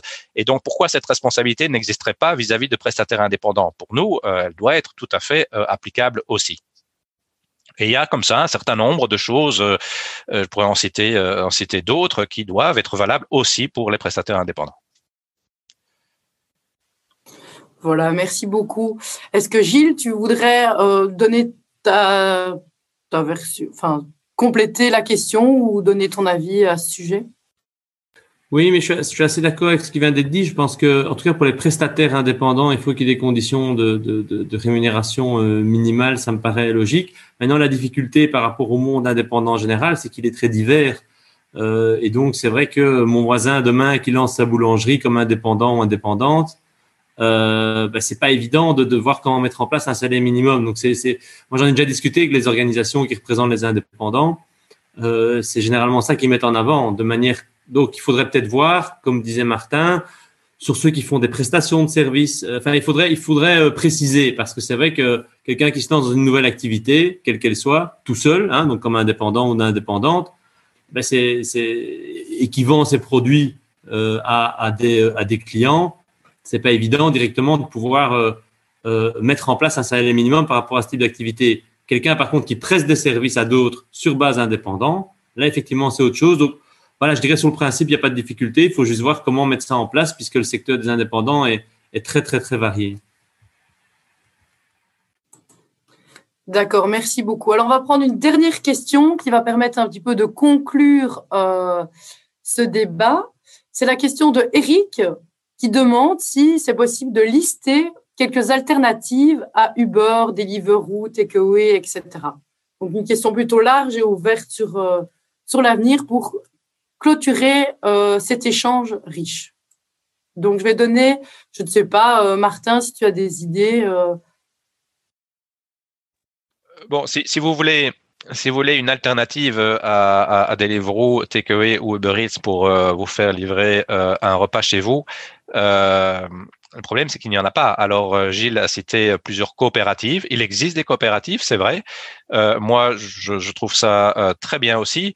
mais mon point de vue là-dessus, c'est que il faut aussi, comment dire, refixer les règles pour les, les big players parce que on peut, euh, si une petite coopérative doit se battre contre un Deliveroo et Uber Eats euh, euh, sans, sans, qui eux ne respectent pas les lois, ils n'y arriveront jamais. Alors c'est pourquoi ces, ces, ces coopératives aujourd'hui, elles se cantonnent dans des marchés de, de niche que justement des Deliveroo et des Uber Eats ne veulent pas faire pour, pour, euh, pour donner euh, un peu une caricature, quand, quand Deliveroo euh, vous, distribue, vous, vous, vous, vous, livre les, repas de restaurant et prend une grosse marge dessus, euh, un Molenbeek va distribuer euh, les repas faits par le, par le CPF pour, pour les allocataires du CPS euh, parce que c'est un service public, etc. Mais ils ne vont pas faire la même marge évidemment qu'un qu'un qu'un Deliveroo et donc ils vont subsister dans surtout dans du service du service au public et c'est là qu'il faut mettre voilà les mêmes règles pour tout le monde et et, et, cadenasser ces règles pour qu'il euh, n'y ait pas une concurrence euh, déloyale et que vraiment des modèles alternatifs comme les coopératives puissent émerger,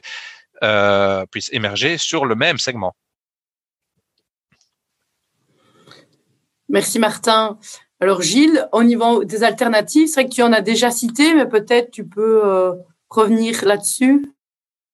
Oui, surtout que les semaines à venir, euh, vous savez bien qu'on ne pourra plus aller dans les restaurants hein, à partir de, de euh, mardi. Euh, donc euh, oui, il, il y a deux choses. Les coopératives, on l'a dit, ce qu'ils font, mais de manière avec un autre modèle. Mais Martin a tout à fait raison. c'est de la concurrence déloyale en fait, la manière dont, dont fonctionnent Deliveroo et Uber Eats par rapport à ces alternatives, qui effectivement généralement fonctionnent pour des clients qui ont cette préoccupation sociale, comme les CPS ou d'autres publics. Sinon, si vous vous demandez comment vous faites livrer dans les euh, jours qui viennent, vu que l'ORECA est fermé. Je pense que le mieux, c'est regarder euh, comment est organisée la livraison. Moi, je sais que, par exemple, moi, je vis à Excel où, évidemment, il y a pas mal de, possibilités, mais je sais que, par exemple, il y a plusieurs pizzerias où c'est eux-mêmes qui font la livraison. Donc, ça veut dire que c'est un employé de la pizzeria qui prend son temps de travail pour faire la livraison. Donc, au moins, on sait que c'est un employé.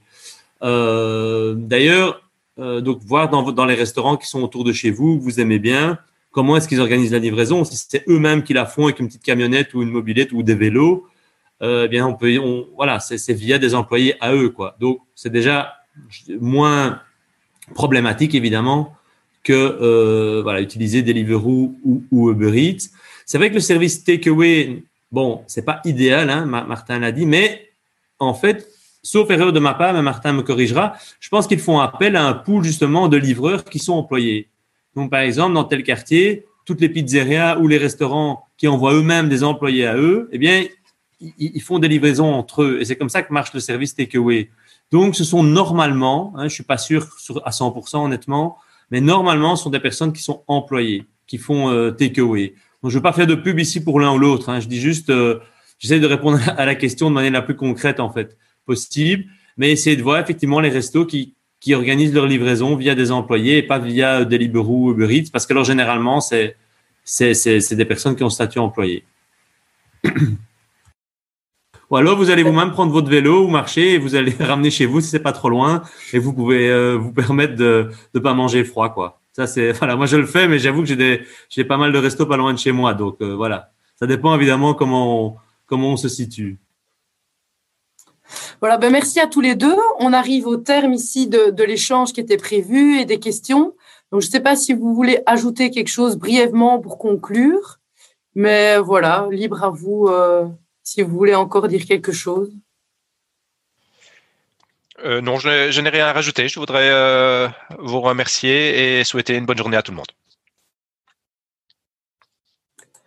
Ben voilà, c'est ce que j'allais faire aussi. Euh, remercier tout d'abord les intervenants d'avoir su s'adapter comme ça, euh, voilà, à la nouvelle façon de de présenter euh, ce week-end Bertha Caceres hein, via du coup Zoom.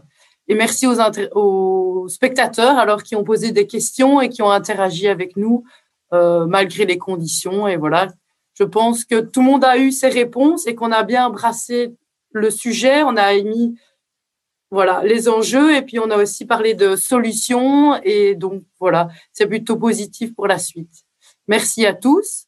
C'est normalement le moment où je, dans, je vois dans ma liste euh, offrir le cadeau. Voilà, malheureusement, c'est le, le, problème de, des Zooms, mais je ne doute pas que toute l'équipe a songé à une, Vous pouvez le faire livrer par solution également alternative. Pardon? Vous pouvez le faire livrer par Deliveroo. Voilà, on va faire l'ouvrir. Takeaway, c'est mieux. Enfin, voilà. ou pas.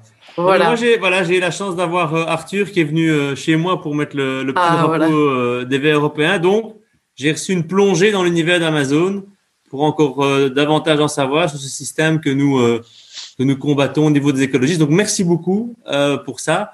Et merci encore pour le débat, la qualité du débat et l'adaptation. Merci beaucoup à toutes ceux et celles à écologie qui ont permis de possible. Merci aussi à Martin. C'est toujours très agréable de débattre ensemble.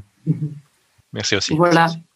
Et alors, dans les remerciements, il ne faut pas oublier non, non plus euh, la Fédération des jeunes verts européens et le Parti vert, euh, ce magnifique drapeau euh, que Gilles arbore à, à l'arrière, qui finance et qui subsidie ce week-end. Donc, il faut les remercier chaleureusement parce qu'ils permettent la tenue de ce genre de, de week-end aussi. Il faut le souligner également. Voilà. Merci à tous.